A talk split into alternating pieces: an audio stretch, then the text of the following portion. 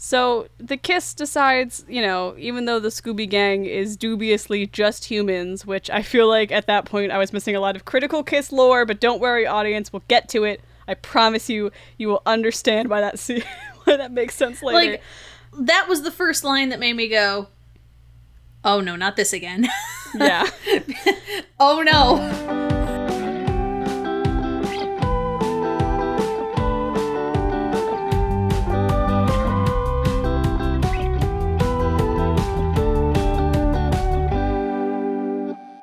Hello and welcome to Movie Struck, a podcast about movies and the people who watch them. I'm your host, Sophia Ricciardi, and I am joined today by uh, Kaluna from Kaluna Reviews and also all three of our collective cats. yes, if, if you hear any sounds of uh, dismay or sadness, that's just ink, because yes. he's just a sad cat. Oh, adorable. I'm hoping we'll get a lot of cat meows this episode. Ziggy has been particularly loud today.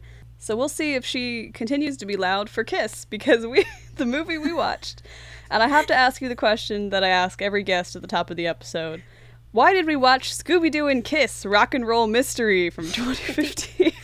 because I need to spread this movie. It's so good. like uh so I've always loved Scooby Doo. Like I'm mm-hmm. unabashedly big fan.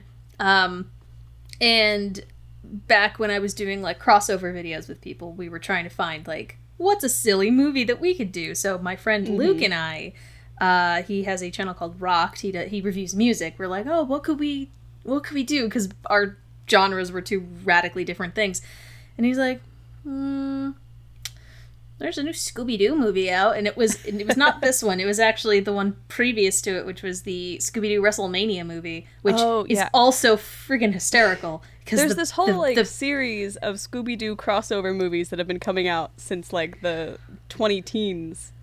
Yeah, and it gets all the people who were the current like wrestlers at the mm-hmm. time. Um, but yeah, the the the the bad guy is a ghost bear. of course. I'm not kidding. Naturally. It's a ghost bear, and they're in Wrestle City or like WrestleMania City, like a city devoted to wrestling, and like they befriend John Cena and like Sin Cara and a bunch of these other wrestlers. Anyway, we did a crossover, and we had so much fun with the first one, mm-hmm. which was kind of what we were expecting of stupid, but enjoyably stupid. And then we watched the Kiss movie, and I was oh, like, boy. no, this one's actually legitimately like really good. Like the other one the other one, you, I feel like if you like wrestling, you'll enjoy it more. This, you, you don't need to know anything about Kiss, and it's still really, really funny. like, there's little tidbits in there that you can tell they're like are specifically for Kiss fans. Mm-hmm. But like me, who just is a very like, like I listened to some Kiss growing up because, you know, some of it, but not. I wasn't like a big, big fan of them or anything growing up. So mm-hmm. it, it's just so stupid, and I love it. Like Yeah, I feel like before we even jump into the plot of this movie, there's sort of two pop culture phenomena that are present in this movie that we maybe should just background like and you've kind of already covered this, how familiar with Scooby Doo are you? And then how familiar with Kiss are you? Because personally, like I wasn't a huge Scooby Doo kid when I was growing up. The like current Scooby Doo series was Mystery Incorporated which was fun yes. for the episodes I caught, but I didn't mm-hmm. like religiously watch. So I know the broad strokes of the gang. Um, but I'm only really familiar with their modern iterations. And then Kiss, okay. you know, I know the popular songs, but I wouldn't consider myself a massive Kiss fan. I mean, I know I like the hits. I haven't delved yeah, too fair. deep beyond that, so I learned a lot about Kiss watching this movie. oh, hi, Autumn. Oh, hi. Hello. She's like right up on the mic. I'm very sorry. Seems we do have one Kiss fan hi, in the baby. house. You want to come? You want to come say hi?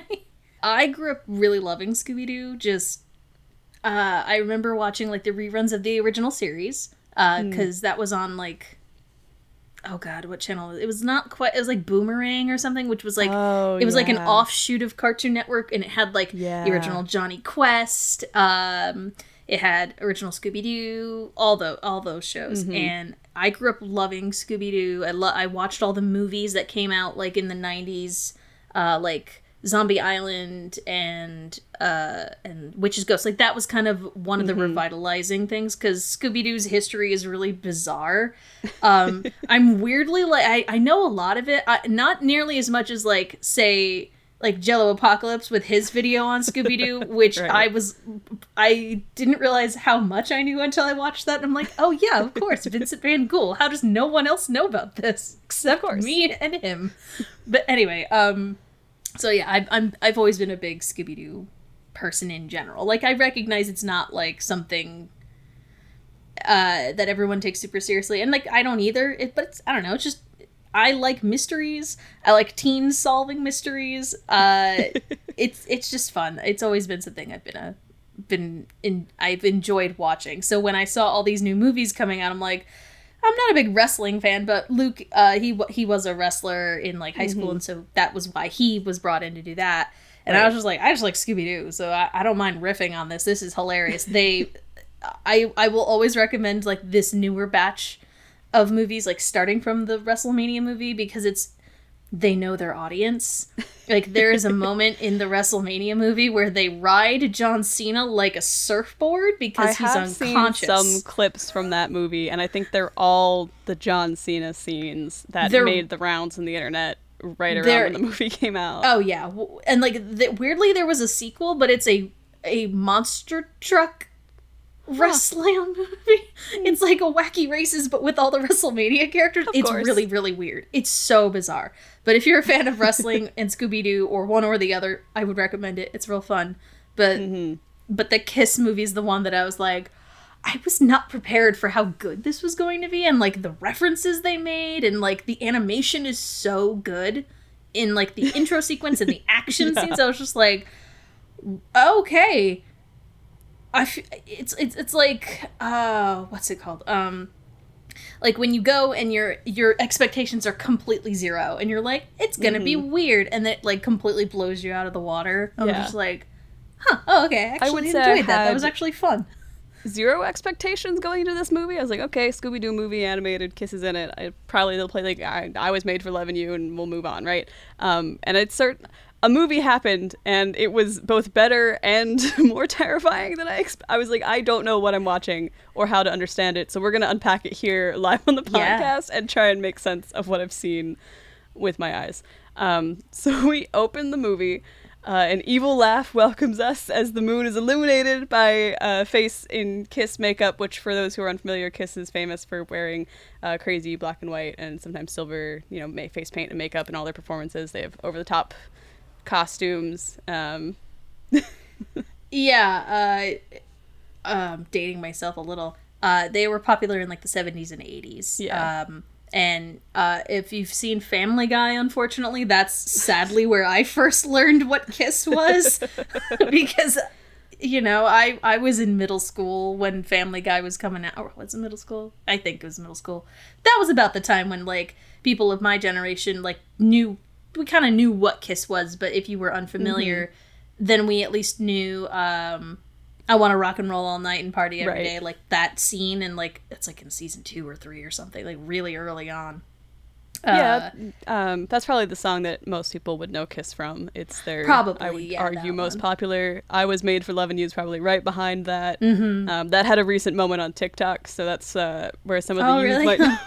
okay, okay they're going to be a central player in this story that we're watching. So if you're un- maybe give yourself a little Google and look at a picture of Kiss if you are unfamiliar, because we are about to enter Kiss World, a theme park that is Kiss themed, and I had to Google it immediately. We're not even 20 seconds of the movie. I was like, I gotta stop and Google is Kiss World a real thing that you can go to? No. Um, the answer is no. It was the name of a tour that they did, but it is not yes. an, an, actual location. Um, so already off to a wild start. you know, if it like when I first reviewed this movie, I'm like I was like laughing about the the concept of a theme park around a band. Yeah. But then we went to VidCon. We went to VidCon and, also we were in like, that panel where they were talking about the theme park yeah. I forget the YouTube channel because I didn't actually know who they were at this panel. Whoa. And I'm like, suddenly the Kiss theme park doesn't seem so stupid in comparison. You know, I also had a moment of like, wow, they really made a theme park for a whole band. And then I remembered that Dolly World exists and how excited I would be personally to go to Dolly World. And I'm like, you know what? Maybe there is, maybe there's not even a universe. Maybe this universe is one where you can make a very successful theme park based around a band. Um, the I hottest mean, band yeah. in all the land, as the movie proudly tells us on this sign outside the park. Yeah. like many uh, Scooby Doo with guest things, uh, they tend to um, mess with the timeline a little because it definitely Yes. takes place in modern day because they have cell phones. But Kiss is relevant. Kiss is The- really and, like, relevant. I, I I feel like they they were taking Kiss like at their hype time, but just Mhm. Transplanting them into modern day. Yeah, it definitely didn't feel like current Kiss. It felt No. like here is Kiss the characters from their prime that we've inserted into a Scooby Doo narrative. Or what you think is a Scooby Doo narrative, because audience do not get too married to the plot structure that we all know and love. More is on its way. Um, we see this like crazy lit up roller coaster on which a blonde man is screaming, uh, and a voice over the PA system directs them to give him another one. And it's revealed that these two men, the voice in the PA system and his blonde friend on the ride, are testing out uh, the ride itself and specifically a camera that has been malfunctioning. So if you've ever been to like Six Flags and you go and you're on the roller coaster and they take a picture as you're screaming down the hill, that camera having some issues all the photos have had a scary red haze in them, and we see the haze in an example photo, and there is very clearly a monster in the background of that photo. It has a face and everything. It is not. I would not describe that as haze. That is a No. human person. Yeah, like that that just tells you like what, like a minute into this movie you're like Oh, okay. this is the Mhm. kind like of there's the Scooby Doo of it all. Yeah, everything is coming together. Um, as we I feel see like those two guys photo, are voiced by I, I feel like it's Kevin Smith and somebody else who who do the Oh. voices for those two guys at the beginning. I'm like pretty sure they get a lot of like really well-known actor. It, all of Kiss plays themselves, by the way. Like it's all the current members of Kiss playing themselves, which is hilarious, by the way. So so funny. They also will be members of a different band in the end credits, but we'll get to that when we get to that Yes. because we're not even a little bit close to maybe my favorite running gag of the movie. Uh, it's it's my favorite iteration of of that character is is like that dopey personality is yeah. it's just what yeah, makes him I'm just so checking delightful. the IMDb page to see who voiced these. Because it's been a few years since I reviewed the movie, and I do remember mentioning, and I, I feel like it was. Kevin um, Smith is one of the workers. I feel uh, like the other one was the guy. Yes, it's Jay and Silent Bob, and they use it's because I think the director knows them somehow. I forget, but like they always tend to get a lot of voice cameos. So yeah, it's Jay and Silent Bob are the two uh, workers in the beginning of the movie who are testing Yes. the roller coaster. Yeah, which by the way, the roller coaster, which yeah, he's like, oh, make sure like the the guy who's testing it is like telling his boss like, man, my throat's getting like real like, and I'm just thinking like. You're just testing to see if the camera works. You don't don't, need to have to scream. scream every time. You can just open your mouth.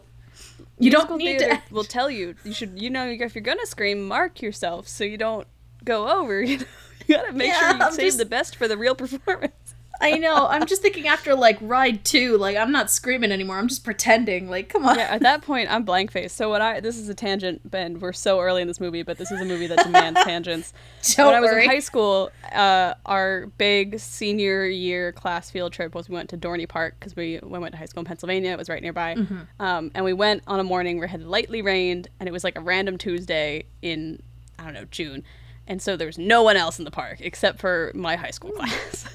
And the few Oh, friends and i went to steel force which is a roller coaster at the very back of the park. No Mm-hmm. one else got in line. Everyone was starting at the front but we thought no no no let's be big brain here. If we go to the back no one will have been in line yet because we're the only ones here.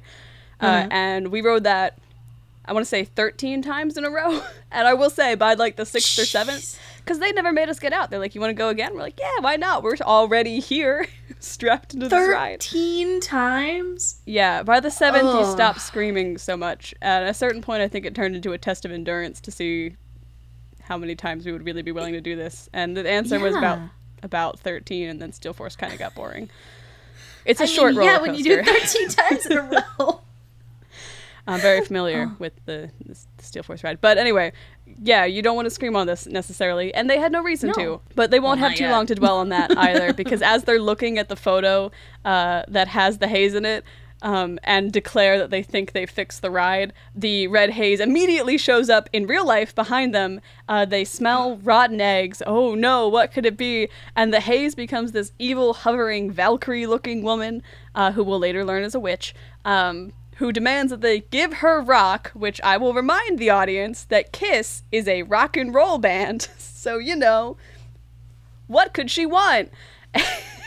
and she follows the two men as they uh, get sent along the roller coaster because they like fall into the seats and and shoot she shoots lasers at them and they ride the ride and they think that they get away from her inside of this crazy lit up tunnel um, but they didn't and eventually they manage to pull into the loading zone of the ride safely exit in an orderly fashion and run into their manager's office declaring that they saw a witch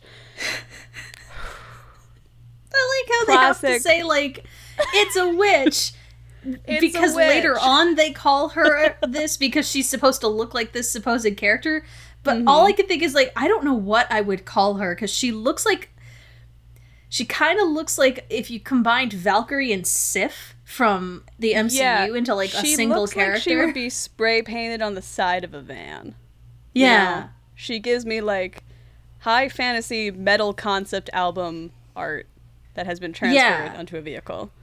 Yeah, I just which would not be my first no uh, not the description of her, but that's what they that's what they use. So sure. yes, she is the witch. Uh, they tried to describe to their boss the the witch and how they were uh, faced with thrills and terror on one of the rides, and he just sort of welcomes them to Kiss World because that's what you came here for, and sends them back to work uh, along with the souvenir photo from the ride that clearly shows the witch in it. Uh, so that makes two times the photo with the witch in it has appeared. Different photos. I was At least already... this character acknowledges so it. like he's like, she's back. It's like, oh, yes. okay. I guess the I minute guess the minute before. they close the door, he gets on the phone and he tells whoever's in the other end to get him the hottest mystery solvers in the world. And you, audience, you know who that is. We're watching a Scooby Doo movie. You know who he called, right? The mystery machine rolls up with the gang in full Kiss costume en route to Kiss World to presumably solve a mystery. They're excited. Uh, we learn some important background about how the characters will then perceive Kiss going forward, because not what's mm-hmm. important here is not that we learn of the Scooby Gang, but how the Scooby Gang perceives Kiss, the band, presumably at their prime, because we're gonna we're gonna have to get into that in a second. Uh, Velma, yeah, yeah. there's some plot things later that ma- that are already kind of squicky, and it's just gonna make it even squickier yeah. if they are their actual ages. Yeah, Velma isn't a big Kiss fan, but she wants to be there for her friend's interests. Very respectable motivation. Love that for her.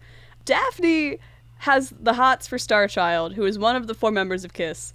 This is where this is where them not the being their actual ages comes in. Yeah, I think he's the front man. I, I don't know a lot about he, Kiss. for, yes, yes, he's like he's like the hot one.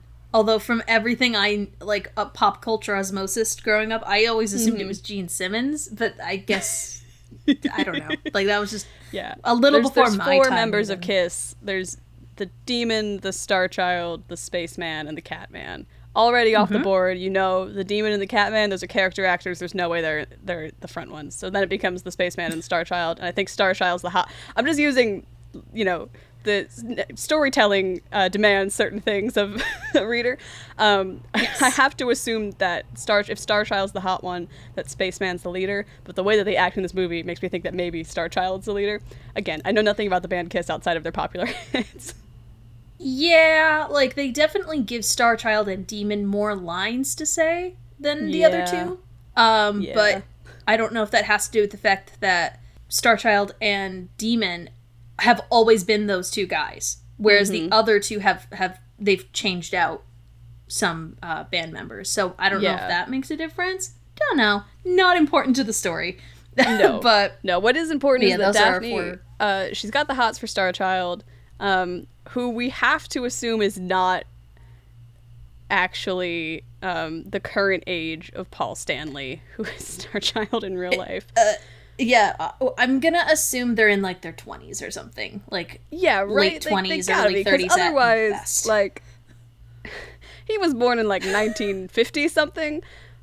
And this movie came out in 2015. And as far as I'm aware, the Scooby Gang are about the same age as they've always been, which is ambiguously late high school to early college ish. So they have to be at least 16. Yeah. Uh, so th- that's the minimum.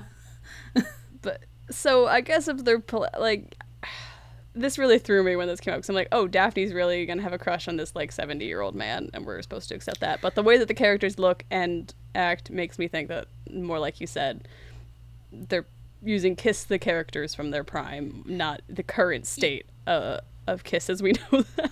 Yes, and we will find out later that the age thing is not the only issue. no, no, it is not.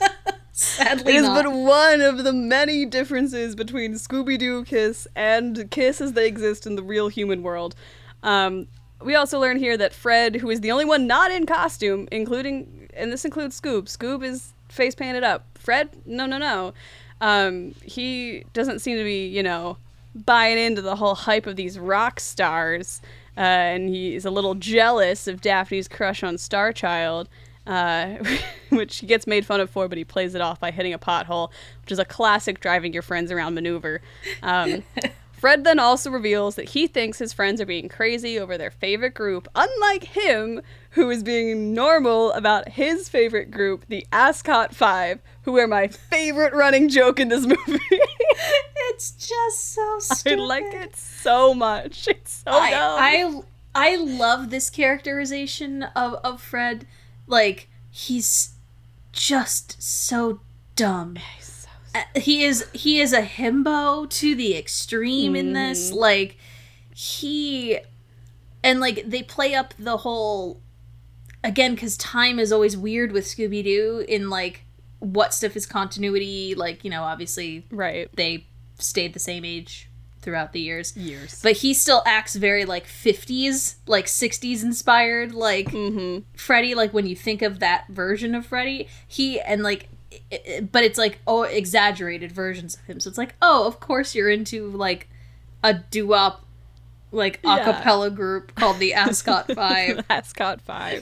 he plays the cassette too. he it's really play, he puts the cassette into the mystery machine and it plays like a little bit of like a folk a cappella surf band vibe doo-wop vibe like just a second. Of it and the ascot 5 band songs are all performed by kiss uh, outside of the context of this movie. Like all the members of kiss currently performed them and recorded them. Uh, so that just makes it 10 times better. It- it's called really "Don't Touch My vibe. Ascot." If you're is. curious. it is. And a full version is played over the credits. So if you only, if you got a little little taste and you wanted more don't worry.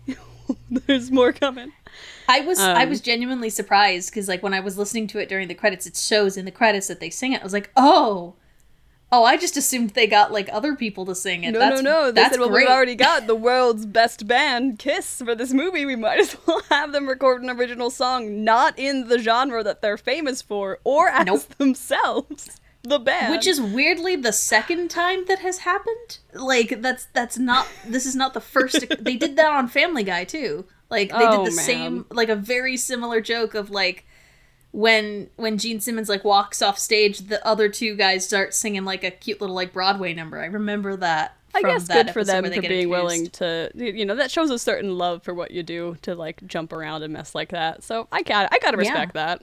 you Oh know? yeah, no, one hundred percent. Like it sounds good too. Like like it's obviously like played up for laughs, but it actually like, Yeah. sounds decent. solid. Yeah. Uh, but they, after you know, playfully ribbing Freddy about uh, his nostalgic tastes, they arrive at the park on Halloween night, of course, uh, to the sight of park patrons running and screaming away. So you know, there's classic Scooby Doo nonsense afoot. Uh, Fred takes the opportunity to say that everyone at an Ascot 5 concert walks in a calm, orderly fashion, and I'm just obsessed with this plotline for him at this point. This is the second time the Ascot 5 has come up in as many minutes, and it's great. No notes. But the patrons are on the run because, as they tell Shaggy making their escape, there's a scary witch, uh, and Shaggy, just now in this moment, connects the dots and says, Oh, is the witch the reason that we're here, not just to see a Kiss concert? but in order to solve a mystery at a theme park because that's what the Scooby Gang does. Uh, he also drops shockingly of- like aware of what genre they're in. yes, they're like... so violently aware that they're in a Scooby Doo movie. There um, are so many meta jokes in this where it's very so... clear like they're breaking the fourth wall a lot. Yeah, I mean they started by asking for the best mystery solvers, and at that moment you knew hottest, hottest, specifically hottest. You got me there. Specifically hottest. um, it's fair. But speaking of mystery solvers, the gang gets to work. Uh, they try to enter the uh, Kiss World Park, but a stern park security officer, uh, who is definitely not the witch, she showed up. She started talking. I thought of my, to myself, "Oh, this is the witch. This woman who was antagonistic in the first five minutes, and has roughly the same build as the witch we saw earlier. She's the witch, right? Um, don't, but don't worry about don't, that. Who yeah, knows? Don't forget it's about it. It's fine. it's we fine. definitely don't... aren't going to just randomly drop in female characters later to make you yeah consider she's... options that aren't just her. yeah, she's the only female character we've seen up to this point. She'll be the only one we see for a good 20 minutes, and she's definitely not mm-hmm. the witch. Look me in my eyes, mm-hmm. audience. I know this is an audio only format. it's an audio format, so good She's luck. not the witch. She tries. She turns them away, asking if they always wear makeup to solve crimes. Because remember, at this point, they're in full kiss makeup, save for Fred, uh, which Daphne scoffs at. She, the security officer introduces herself as Delilah Domino, because again, she's totally not the witch, and asks um, why she would have called mystery solvers to this park in the first place. And the gang seems confused that they weren't invited until Daphne reveals that no one actually called for their help. She just had to come to the special Kiss Halloween concert, and it just happens that there's also a Scooby Doo esque mystery happening simultaneously. But that begs the question who did the park manager call?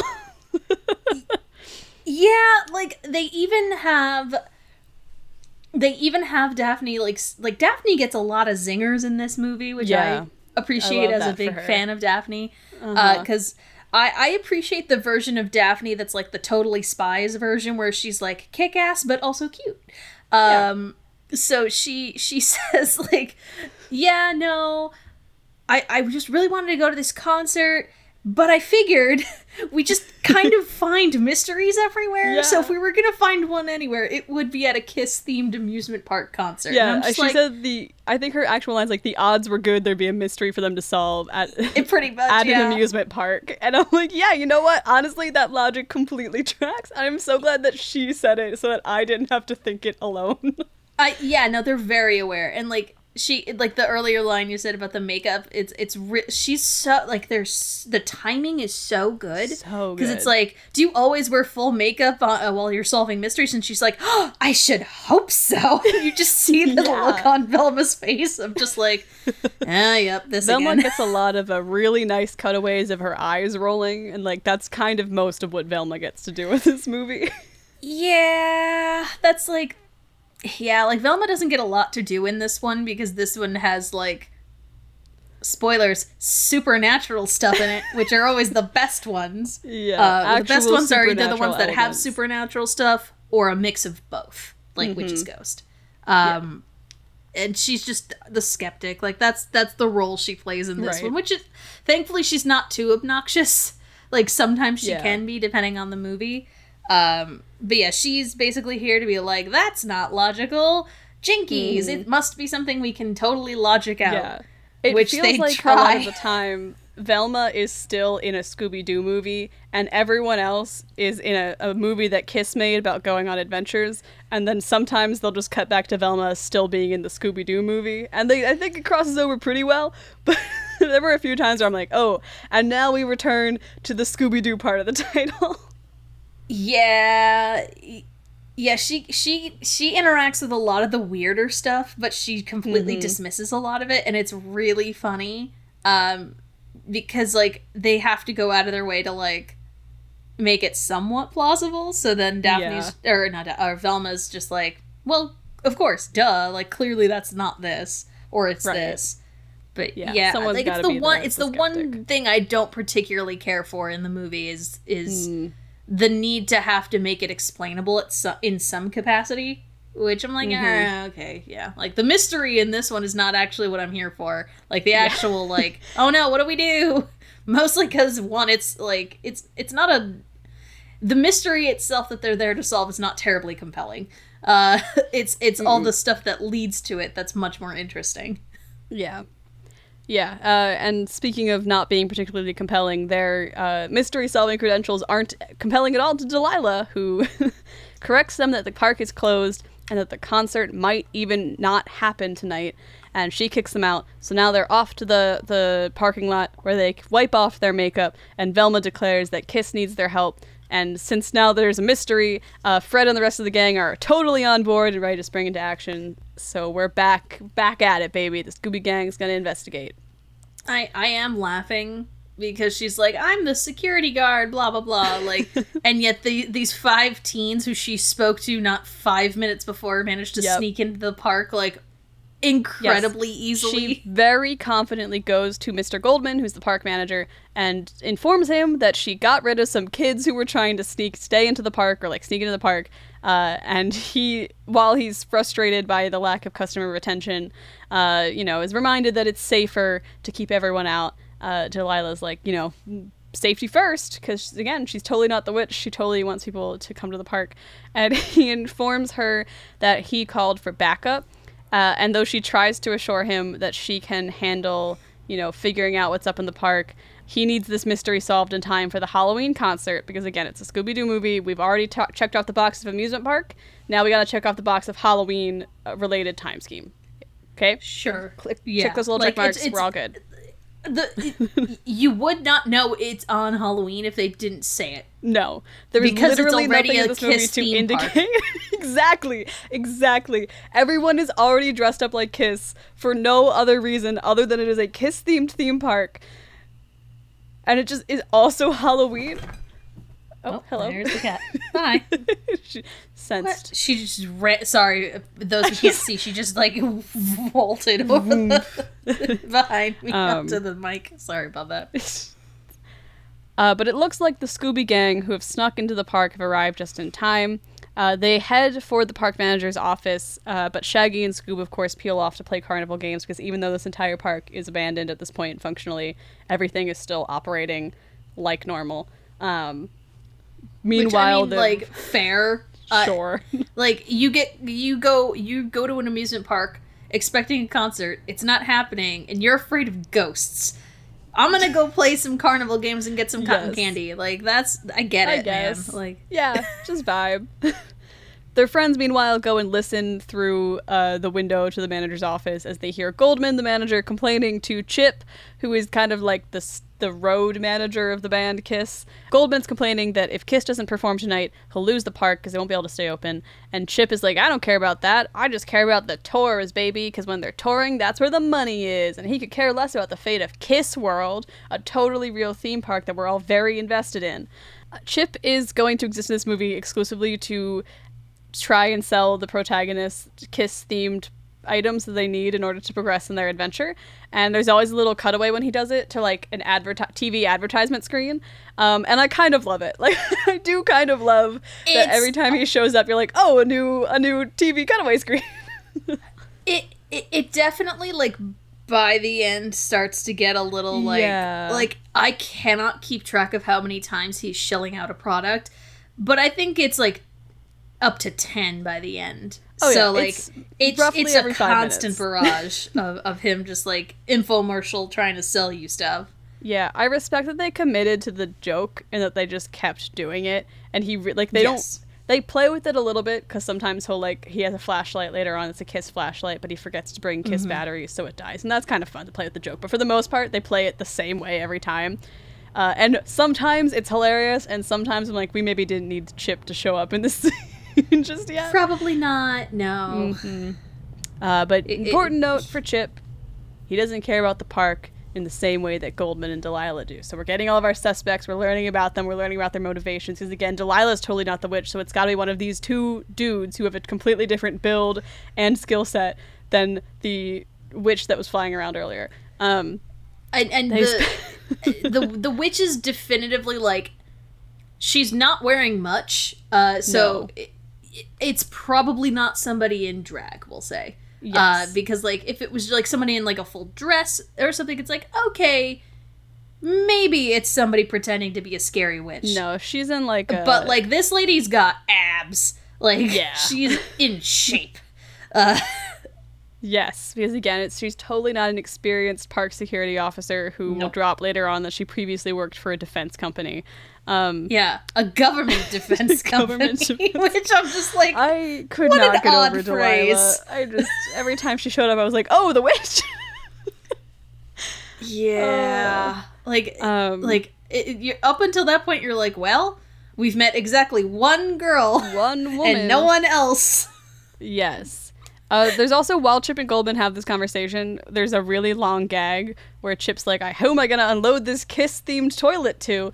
And then they flush it, and it makes the flushing sound effect and a laughter sound effect for a really long time while no one in the scene moves and no other sound plays. and I thought that was so funny. I thought it, yeah, like it was not it's a choice. It's, It's a a choice. choice. Um, and I laughed at it. I don't know if it was supposed to be funny because of how long it went on, or if it was supposed to be funny because it was a kiss toilet. I thought it was funny because they let it run for far longer than it had any business I running. Yeah, I think I think they were banking on the this is going a little longer. Oh no, it's awkward. Oh now it's funny again. Like there's like a there's a bit of a line. You got to find that like Mhm. that cut where to cut.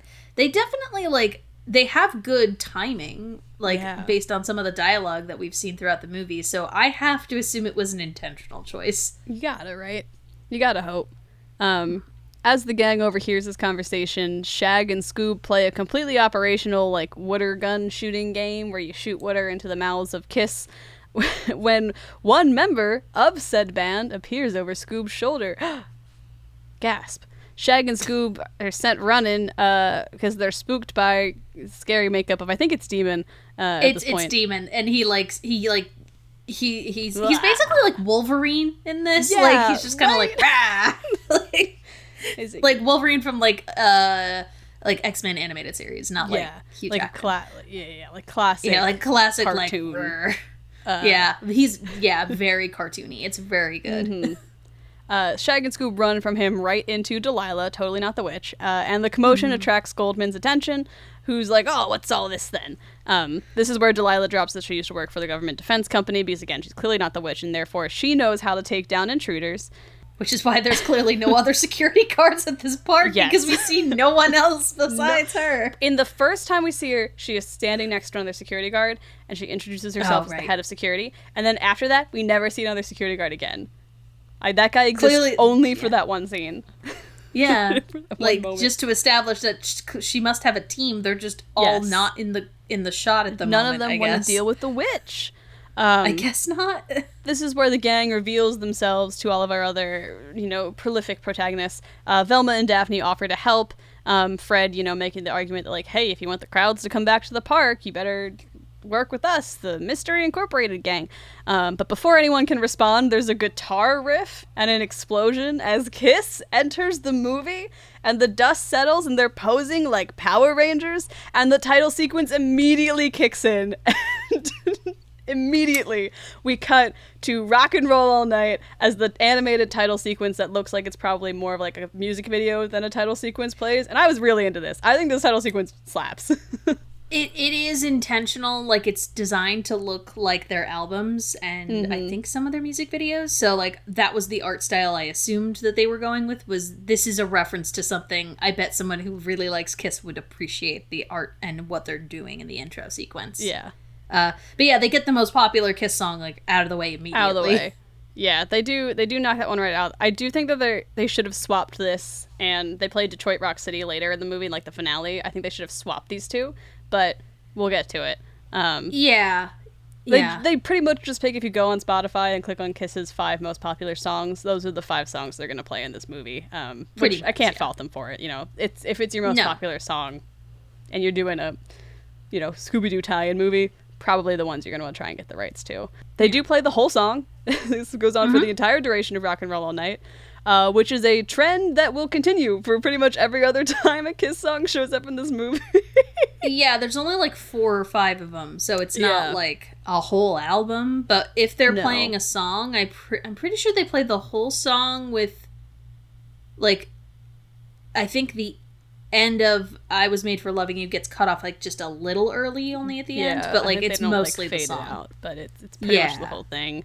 Same thing with like Detroit Rock City, and I think there was like mm-hmm. one other song that I missed the name of.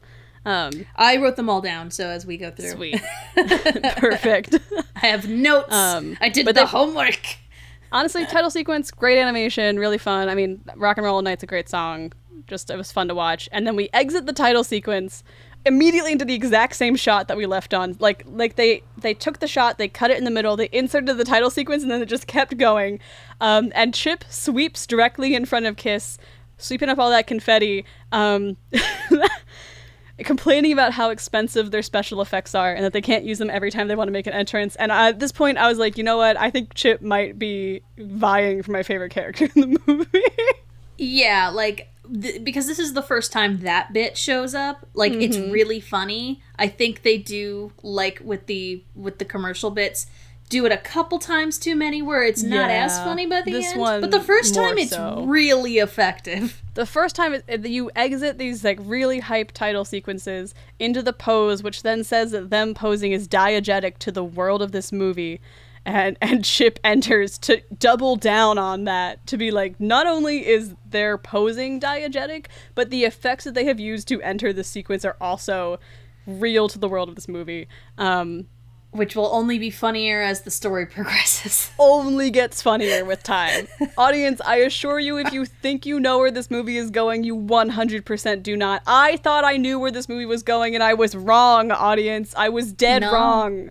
yeah, the, the first time I watched this movie, I, I, I was very surprised by the direction they went with it because yes anytime you have a movie where scooby-doo's teaming up with a, another group of people of like mm-hmm. famous people or just another group you don't know how what the dynamic is going to be because right. you're introducing new characters and mm-hmm. seeing how the characters we do know are going to interact with them and some of them are just weird they're they're just it, again like like i said like the actual mystery is not terribly interesting like mm-hmm. they do kind of the very bare minimum to like investigate really yeah. but like you kind of get the sense that like i think it's possibly intentional i think they were just dragging the mystery along so they could just hang out with Kiss more. Yeah, which, if that was, honestly. if they're like, oh yeah, we know who the witch is, we're just gonna like act this whole out so we can just have like adventures with Kiss for two hours. Mm-hmm.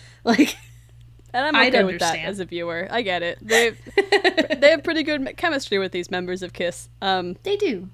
The gang, of course, fangirls as Kiss appears. Uh, Starchild's like, "How can we help?"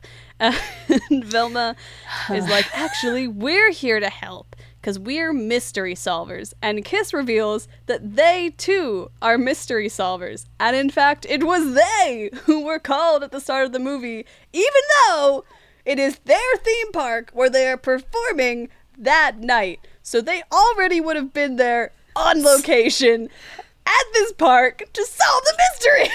yeah, like they make it sound like like it's very clearly it's just for that cutaway to then cut to the gang. Yes. But like yes. it is it's like I, I guess it's like a money saving thing too, so then they don't have to shill out for a group of detectives. Yeah, I mean they are. They're mystery as we'll learn, this is one of Kiss's many talents is they are a group of mystery solvers because every band needs a hobby as they helpfully inform us when Shaggy points out that they are in fact already a very successful rock band. Fred takes a moment here to return to the Ascot Five, who would, of course, have immediately welcomed uh, the gang's help. And I'm just glad my boys are getting some love. it, it is a running bit the whole movie. He will the just not shut up He's either not Ascot shutting 5. up about Ascot 5 or not shutting up about how much he hates Starchild. Yes. it's one or the other. One or the other. I really thought the Ascot 5 was going to be a throwaway joke at the beginning, but they really committed to it. It it carries through till the very end. Um, I was um, praying they'd show up as so like badly. characters. I wanted like as so like badly. the opening act for Kiss. yes, because I think that would have been really funny. Uh, but no, sadly, they so don't actually make it. tragic appearance. that they do not make an on-screen appearance. Um, No, Kiss tells not. the members of the the Scooby Gang to get lost, uh, and Fred brags about their skill in mystery solving, particularly in amusement park mysteries, listing off a few of their previous accomplishments. Um, but Kiss doesn't seem super impressed because they're like, "Well, we solve mysteries on a cosmic level," which thankfully Velma was also confused by. So I'm sure we're gonna get an explanation for that one. She kind of just though. waves it off as like, oh, they're just being like dramatic, Dramatic. like, or or in character, presumably Yeah. Mm-hmm. is what she thinks. Because like at this point, they never say their names, like their actual names, like because there's like you know the demon Yeah. and also Gene Simmons. At no point do they ever refer to them by their real names. They are they are only ever their character names. That's the thing. This is Mm-hmm. Scooby Doo meets Kiss, but their band personas specifically, Yeah. not the. Which is weird because like there's the band and then the band personas and then the. It's it's a it's it's so weird as they it's a as they weird go through the choice, but I think that it's a necessary one for the sto- for the type of movie that they're in currently. Because I think if you were to take that extra step and be like, actually, this is Gene Simmons, maybe I'm not sure if I would buy into the vibe of this entire film so much, and also the fact that they are hopefully not like 70 while all this is happening. uh, we're gonna find out later that they, uh, among amongst other things, uh, are not human. So th- that probably fine. was a choice to like, Yeah. okay, yeah, we're gonna take their band lore, like their flavor text that they have, but that's them. That's who they're playing in this. Yeah. movie. So it's like, oh, okay, all right, that makes more sense. Exactly. Um, and the demon, who I guess his persona is uh, grumpy, uh, animated Wolverine, Raphael, Ninja Turtles types. You know, he's our he's our he's our Lancer. yeah, he's our Raph. Um, yeah, uh, my boy. There was a reason I like Demon so much, and it's, it's because I have a Was- favorite type of character. I was gonna say, is Raph your favorite of the Raph turtles? is my favorite. Uh, I was recently humbled by Twitter because I did I did a poll asking who everyone's favorite Ninja Turtle was because I did, get, did I did throw some shade on Leonardo on a live stream, uh, and Twitter brought me to, to bear on that one. But I stand by my boy Raph. He's Okay. he's rude. I was always a Donatello fan. Like I, Donnie's I a like, good one. Too. I like the bow staff, and I, I Yeah. like he's the smart guy. So like Everyone that's always the character I tend to gravitate I towards. like is, you know smart when you're when you're a child you like Michelangelo and as you mature you you grow into either Donatello or Raphael and I stand by that no one's favorite is Leo but I guess I'm wrong about that one. Um, Yeah, no, but I never met anyone whose favorite was Leonardo. At least Right, not in I right. because I grew up watching the original cartoon and then the live Mm-hmm. action movies. So Leonardo doesn't really have that strong of a personality in either of them. So it makes He's, you know, sense he's that the every turtle. yeah, he's well, he's the like like the first movie, which weirdly I didn't see for like the longest time. I only ever saw the second movie because we didn't own the first one. So I I only watched Secret of the Ooze growing up for like a really long Ooh, time. That's rough. I I love that movie unabashedly. Like I, you're talking to a it. long time turtle fan. I love all of those movies, but only watching Secret of the Ooze out of all three of those is better that than the time travel one. Like the Uh, Turtles in Time. one. We don't have, you know, Uh-uh. this is we got we don't have time to get into the wider Turtles universe, but you and me offline, we're going to talk about Turtles in Time because I have some thoughts on that movie. Uh, but Starchild, uh, Demon tells him to get lost. Starchild like pulls all the other Kiss boys into the huddle, and he's like, "Hey guys, slow down. The eye sees everything." Uh, and he explains that in his magic eye, because one of his eyes has got a star painted on it, got it because he's Starchild. Um, He's seen a vision vision of the future. Apparently, his eye has superpowers, and he's not sure how or why, but they're gonna need these kids. So for plot reasons, they can't get rid of the Scooby Gang right now, even though ostensibly they have no reason to keep them around. Um, and and and demon uh naturally is like yeah and he po- like at this point like like daphne's been like oh my god star child and you're like okay very typical Yeah, like meeting typical meeting uh meeting a, a celebrity. musician you like Yeah. you may have a crush on cool he is flirting with her Uh-huh. and it's just like so like he's very like and he's it's not just like he's being kind of like charming. He's like legitimately No, like they're we're pretty sure he's interested because demon says like yeah it has nothing to do with the hot redhead over there. This was the the point in the movie where I had to Google how old all the members of Kiss were, and generously 50s, and that's being very generous. So the, there have here's to be the thing: no here. matter what age they are, it's still weird. It's still weird. It's still weird on from both like, angles. At best, she's 19. yeah, like at best.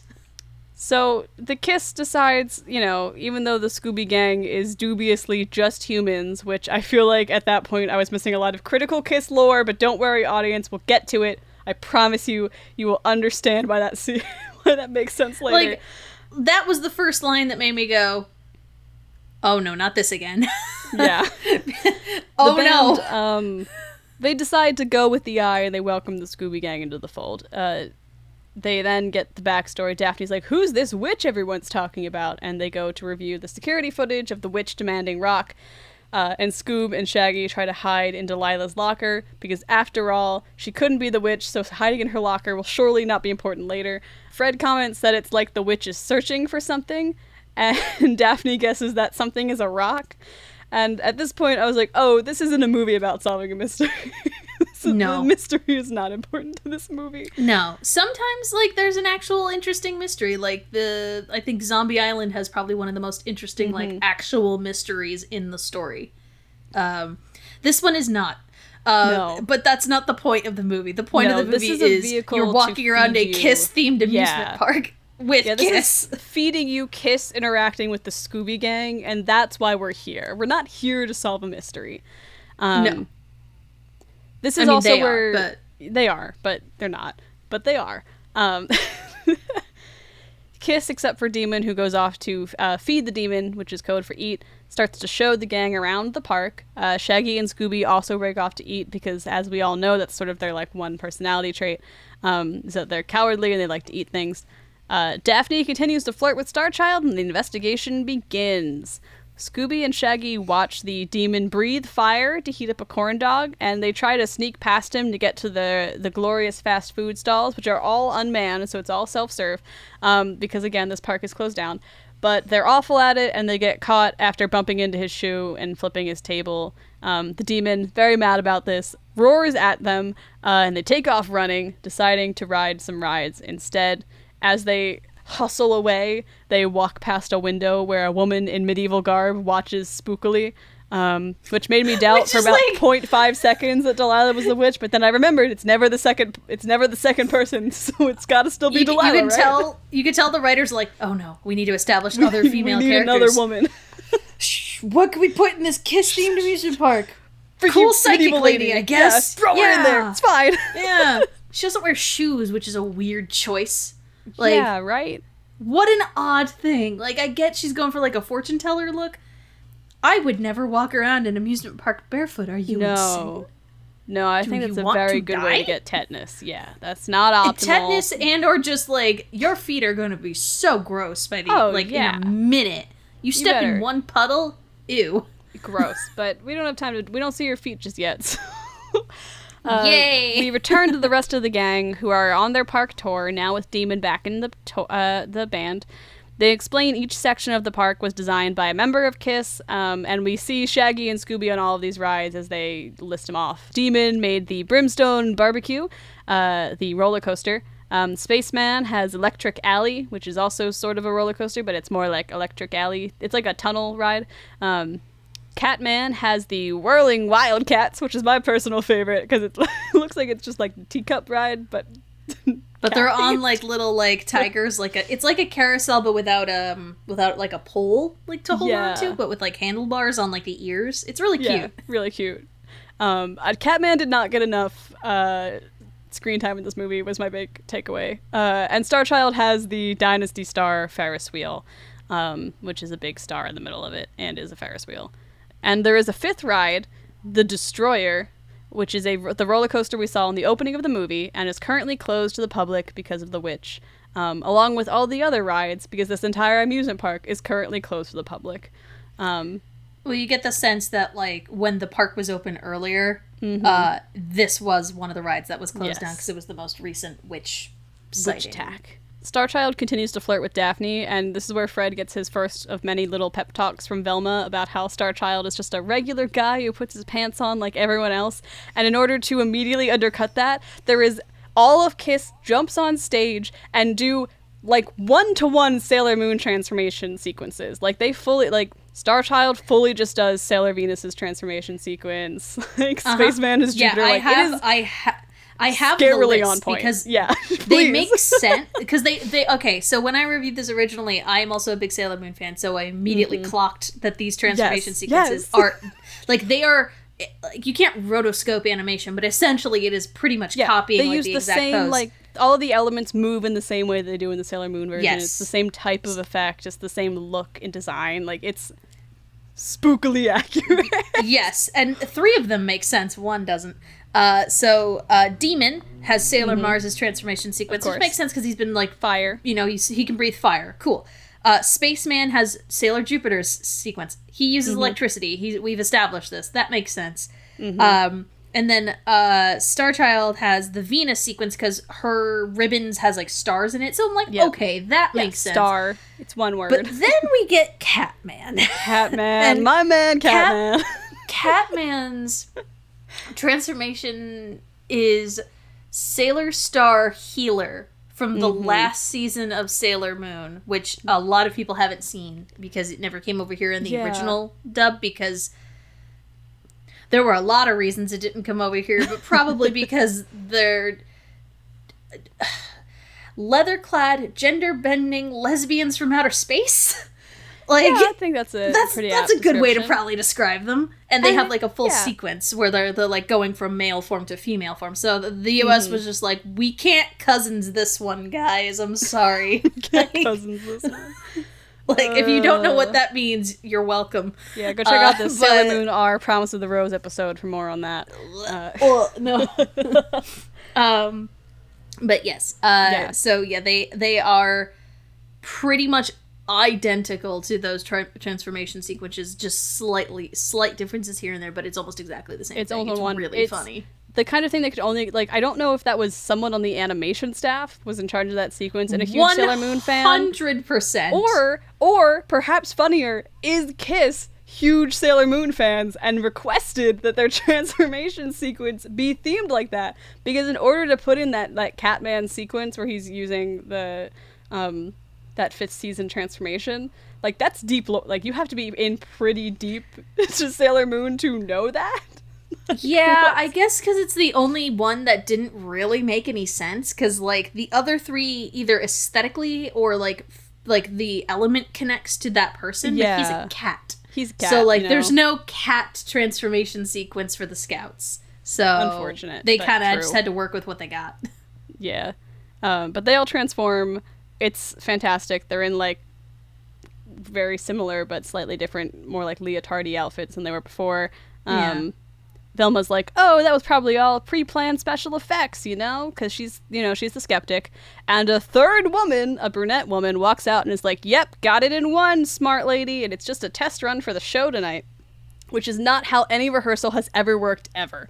Um, nope. So we've Demon then's like, we need to go do our own investigation, and the band breaks off for a bit. Uh, the brunette introduces herself. She's uh, Shandy Strutter, Kiss's head techie. She's in charge of all of the stage effects that they do during their concerts and things. Fred scoffs at Daphne being a fan, and she corrects him that Kiss doesn't have fans, they have the Kiss Army. Um, so Fred takes a moment to hype up the Ascot Five's enthusiastic youth organization. which I get a youth pastor. So funny. He's just a youth pastor in this youth movie. Pastor. It's like hilarious. Like, if, if it, I, a lot of props to the voice actor because yeah, a lot of these lines, if they were not read the the way that he reads them, it would come across as like so cringy to the point where mm-hmm. it is mm-hmm. not funny, but it works. Yeah, it's very it's, it's, a very genuine read to these lines that like it's just so yeah. earnest that you just buy into like this is just how this guy is, you know. He's so wholesome. Like he's, he's just he he's is a himbo too, youth pastor here to solve a world. mystery. Yes, exactly. um Speaking of being pure and true to who you are, Shaggy and Scooby are munching on some iced cream and heading for the Rockin' Flume, uh, which is like a log flume that's all inside and is themed like Kiss. Because again, we are in Kiss World. On the ride, a mysterious, smelly red fog picks up, and of course, the witch appears because she needs rock. Uh, causing Boy and his dog to trip backwards, turn on the ride on the control panel, fall into one of the flume boats, and then ride the ride. Um, which another Kiss song kicks in as this chase sequence happens. This is uh, uh, Shout It Out Loud. Shouted out loud um, as the witch chases them on the log flume. Uh, and pretty much that's going to be for the rest of the song is they're going to be on this log flume and the witch will be right behind them.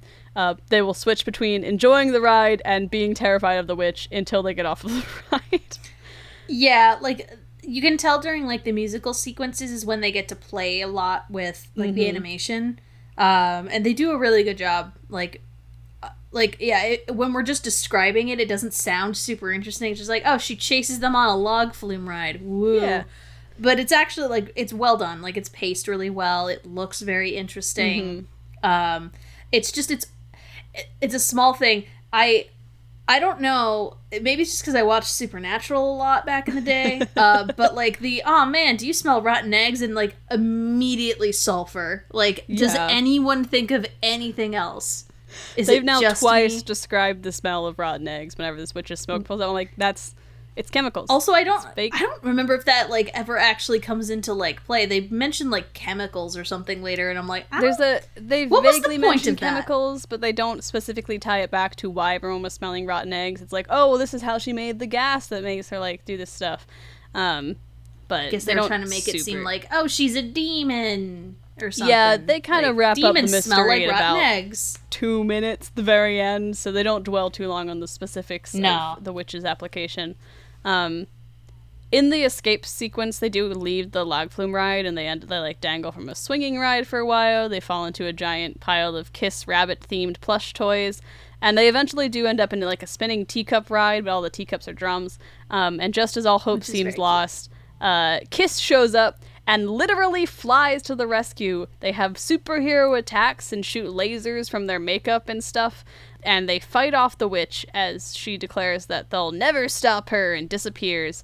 Uh, and Kiss also flies off, and as soon as they exit, Daphne, Velma, and Fred round the corner and help their two very, you know, t- all turned around friends off of the ride. Uh, so we've just. Yeah, they seen... always have all the cool stuff happening just to the left of where the other yes. three are.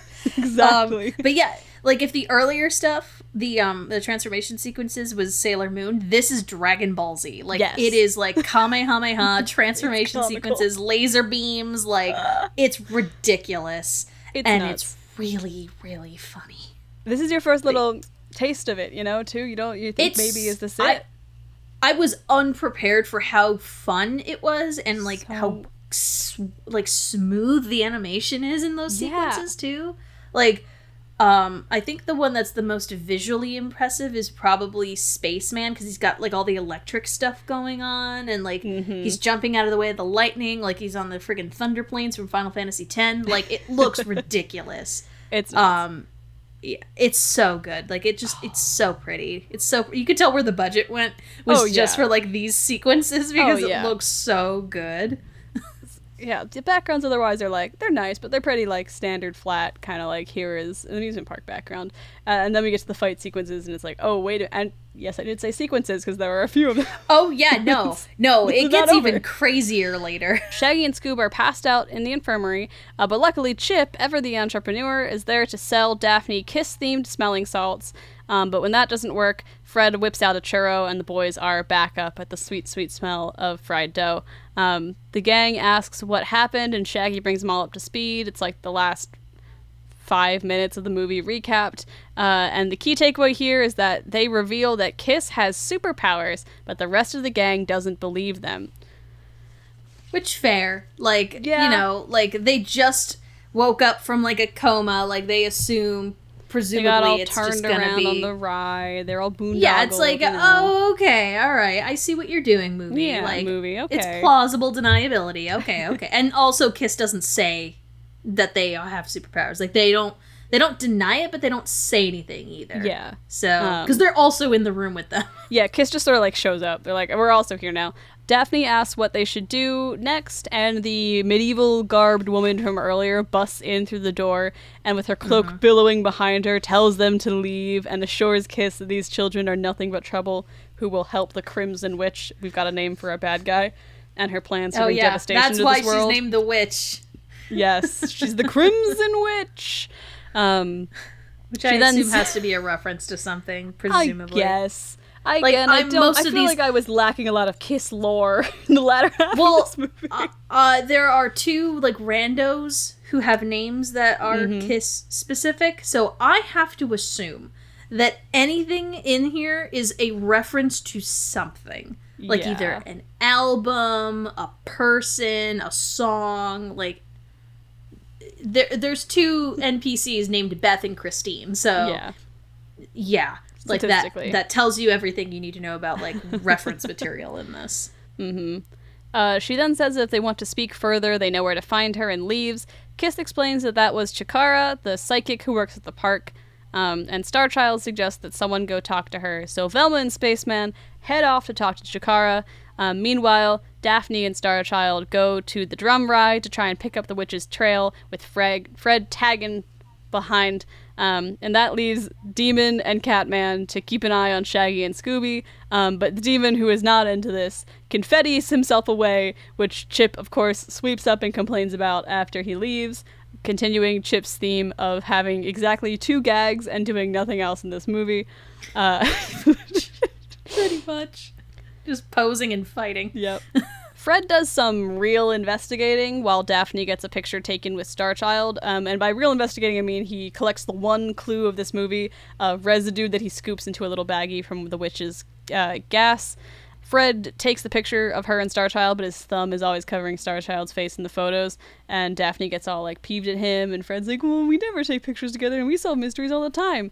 Uh, but don't worry, because Starchild is a talented acrylic painter and has painted a portrait of them. But he painted his thumb over Fred's face, and which is a real like like Real that's when you know man. like that's when you know he's not just being like polite like he's legitimately like competing with fred for daphne's Yeah. affections which I- challenge. it's so weird Oh. it's so like the thing that makes it weirdest is the fact that he along with everyone else in kiss refers to the group as those kids at Yes. some point or another in the movie and it's just like you were flirting with Daphne. she is part of that group. Yeah. This is a little squicky. I'm not feeling Yeah, too comfortable about this. But okay, part. I guess. That was one of the running through lines that felt the most like Kiss had some semblance of creative control, and maybe someone in the group had a crush on Daphne when they were a kid. Uh, I mean, maybe. maybe. yeah. I mean, look, I don't know anything about the production history of this movie. I had no idea what was going on during half of the actual movie while I was watching it. But that That's that's the vibes I was getting from this plot line compared to like Demon spooks Shaggy and Scoob feels kind of like any writer could have been like, here's this character and this thing, here's these characters and this thing. They have these traits. We put them together. Here's what naturally happens. Um, I don't know, Yeah, this it- this it- plot I line mean- was giving me. it's not weird until you you're thinking of them like as like their real life counterparts but Yeah. then when we're like oh no this isn't there this is obviously the band personas of kiss at their height Mm-hmm. still would have been like maybe 25 been- like Yeah. would have been If so it was like fictional, okay like, a 25 year old dating a 19 year old that's a Not- situational thing it's not not, like the greatest look but not great. Yeah, it's kind It's of like, not a that's good I guess look. a rock star move, but is it a good rock star move? Mm, Uh, yeah. But and also if- they're not human, so that's even weirder. But like Which, again, if you haven't picked up by now, Kiss is not all that they seem. we'll we'll find out more almost immediately because as they continue investigating, Starchild reveals that his eye has X-ray powers and then goes to scan the scene. Um, and he declares that there's a supernatural presence at work. Um, when Daphne, in the second moment of investigation in this movie, picks up on the sounds of the floor, one being hollow, one being solid, and they discover a trap door, uh, which Starchild explains leads to the catacombs, which are a series of tunnels under the park that connect all of the stage areas and rides. Great. which is a name that I have heard before for theme park like hallways and underground Mm-hmm. tunnels and stuff. So that's I- that's not that weird. Yeah. Uh, of a of a name all At this considered. point, I was like, oh, maybe we're, you know, we veered pretty far from the Scooby Doo formula. Maybe we're turning back on, you know, because this is tunnels, lots of doors, great place Also- for a hallway scene. and, and it's this is like the first time in the movie where Daphne is kind of looking at Starchild, being like, hmm, "Hmm, what's up with I that? must have a type. I like them dumb and pretty." Definitely had that Like- moment, that existential crisis that I'm sure we're all familiar with, of like, man, maybe there is a pattern. Am I the drama? I'm, I don't think I'm the drama. Oh my god, am I the drama? Um, but Starchild drops jumps down into the catacombs. Fred trying to follow shortly after, but much less smoothly, falling into the tunnels. Um, we don't see too much of the results of that, other than him and Velma are now investigating, and we move over to Chikara, where Chikara uh, welcomes sort of Velma in, and the two duke it out with words for a minute. And uh, Spaceman is also there. Spaceman is also so there, She has an, just- she has one of the Kiss members with her. he doesn't say much yet. Uh, Yeah, like uh Demon and and Starchild definitely get the most lines. Yeah. But Spaceman gets a million more than Catman. Catman barely Justice talks for my in boy. Catman.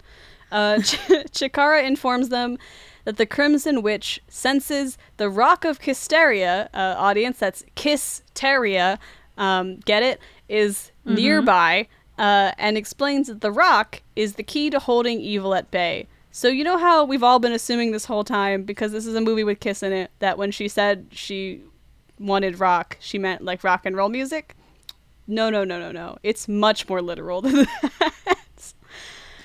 I do love that she conveniently was yelling what she was looking for, like to Yeah. the security cameras and to all these witnesses and stuff. Um, yeah. apparently, this all began in the cosmic realm, Kisteria, on Halloween night because it's a Scooby Doo movie, so it has to take place on Halloween night.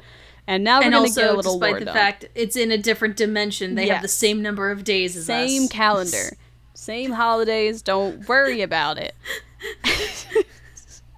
Speaking of lore When you dump, see what this place looks like, like we only get a audience, hint of what it looks like. Ready? it is i'm not again i'm not a i'm not a familiar with a lot of the lore of kiss. Like i've listened to a lot of their mm-hmm. music but i'm not as familiar with like the lore. Yeah. i don't know how accurate this is supposed to be to like their album covers or whatever.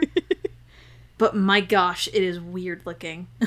Yeah, so we go to a volcano in Kisteria, where the Crimson Witch has created a giant horror known as the Destroyer. Hey, remember what that roller coaster was called in the beginning of the movie?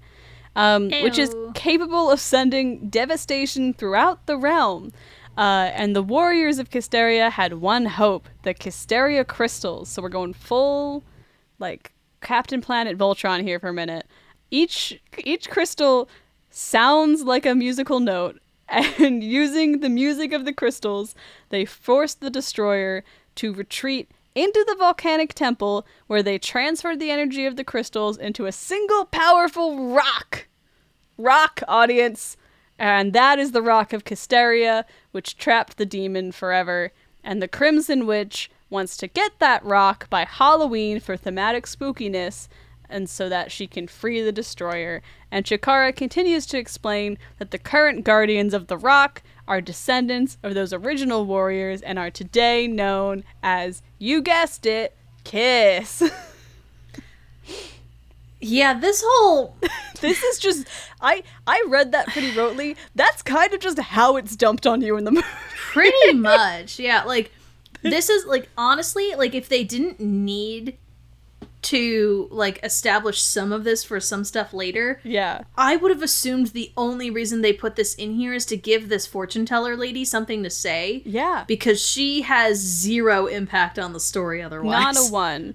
Um like at least the other person has like moments where you're like oh oh okay i can see why she's a suspect this lady She's just once here. she has her weird spiel and she's reading from a book uh-huh. with cool pictures and like iconography on it and stuff that looks like kiss or whatever like th- once this scene is done she does not appear again until the yeah, end she just sort of So- exits.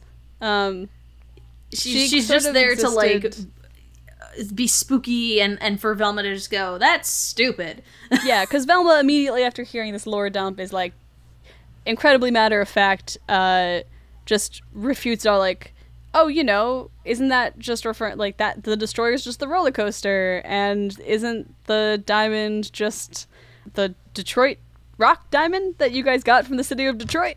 Um, which they established. They're like, oh yeah, you got this now. award, and it looks like this thing, and it's like a big black diamondy looking yeah. thing. Uh, and Spaceman's like, oh yeah, we totally have that. We used to display it at the Hall of Kiss Story, you know, could like Kiss and History in the park. Um, but near Halloween, we keep it with us on tour for as of yet undisclosed reasons. Because um, I, I think they say at some point like they can only free the destroyer on Halloween, so like that makes sense that they would take it with them around yeah. the time that bad prophecy shenanigans could happen, I suppose. I guess. But anyway, this is Velma sort of blowing this case right open, and Chikara's like, no, no, this is all a cover story to like hide the real story, which is what I told you moments ago.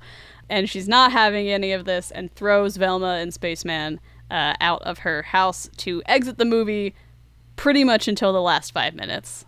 Um, there, there, there is one bit in this sequence that is really good because again, the destroyer is also the name of that coaster. Mm-hmm. Uh, and so the fortune teller lady's being like spooky and ominous, and she's like, "the the destroyer, it'll uh, bring terror and thrill." Something, yes. something. There's like a line she spills, and and Velma's like, "Yes, I know." It's on the sign for the ride, and then it cuts to the yeah. right with the exact quote at the bottom. I think this sequence just... is smart in a way uh, that I didn't realize when I was watching it the first time because everything Velma is saying is what I, an audience member who had no idea where this movie was going, was also mm-hmm. thinking. Because I'm still thinking this is yep. a Scooby Doo movie at this point. Yep. I don't realize yeah. that what I'm actually watching is a Kiss movie. So at this point, I'm like, okay. Velma is naming all the ways that this is actually like a classic Scooby Doo plot. They're playing on a local legend.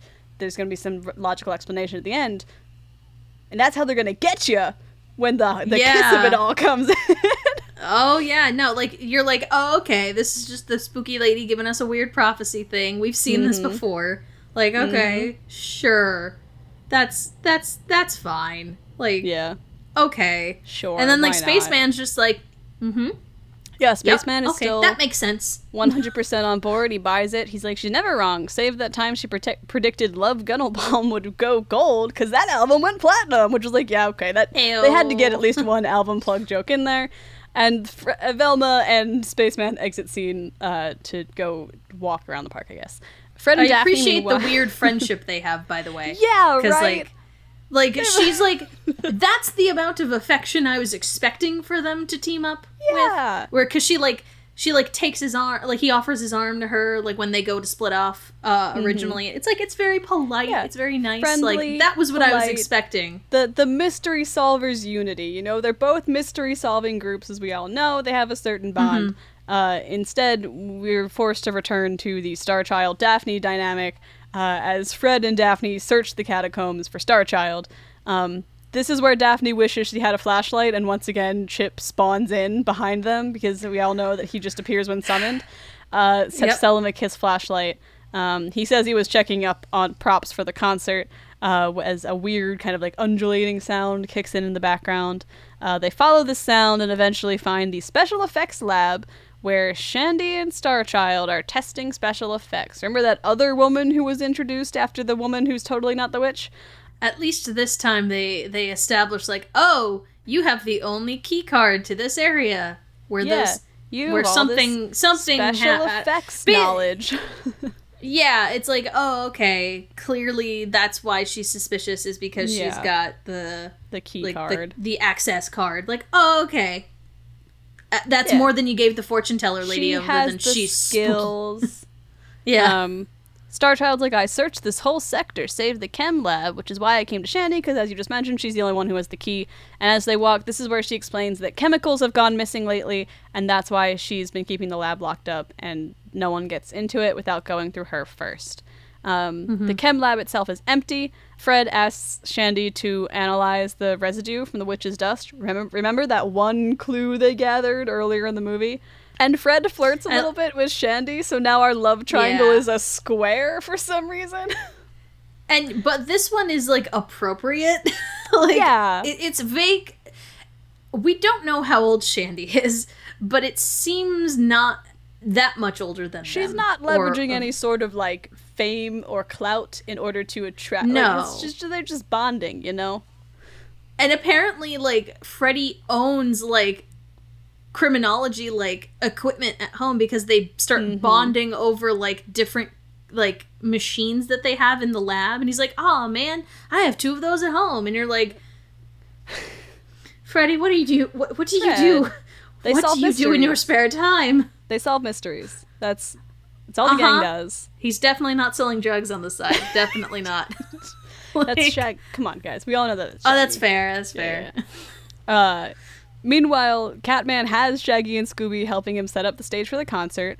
Uh, he sends them underneath through the trapdoor to grab the Kiss monsters, which are like animatronics, but they get distracted by the green room, which has a full buffet set up, and of course, a creepy witch. So they get chased around by the witch again and try to hide behind the Kiss monsters, but the witch brings them to life because, of course, she does. And they hide in a closet, and it seems like maybe the monsters have left. But Shaggy and Scooby, they don't trust like that. Uh, so they don't they don't come out when the gang starts calling to them. But eventually, you know, they manage to get them out of the closet. So all's well in that uh, subsequent chase sequence. And a thing to establish here is that the the the others who come to find them don't see these like statues that came to life or whatever. They're like they're gone. They're not there. Whoa! And it's like, "Oh, what could it be?" it's it's a terrible explanation later, but yeah. uh just just to establish this ahead of time. Yes, important to plant those little seeds now.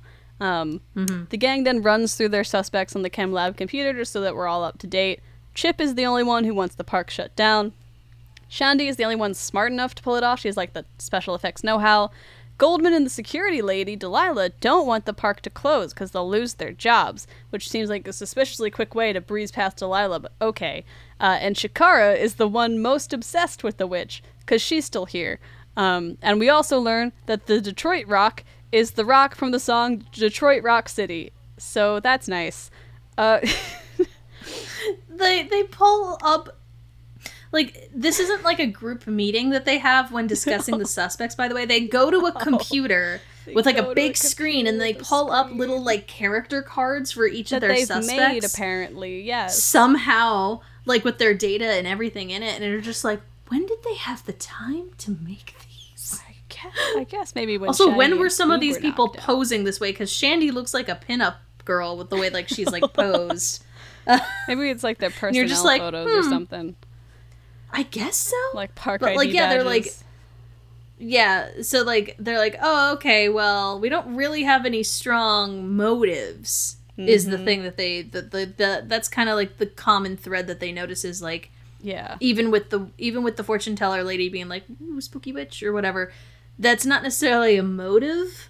Yeah. like and they don't really ever find a motive until the no, very they end. sort of whip one out of thin air at the end.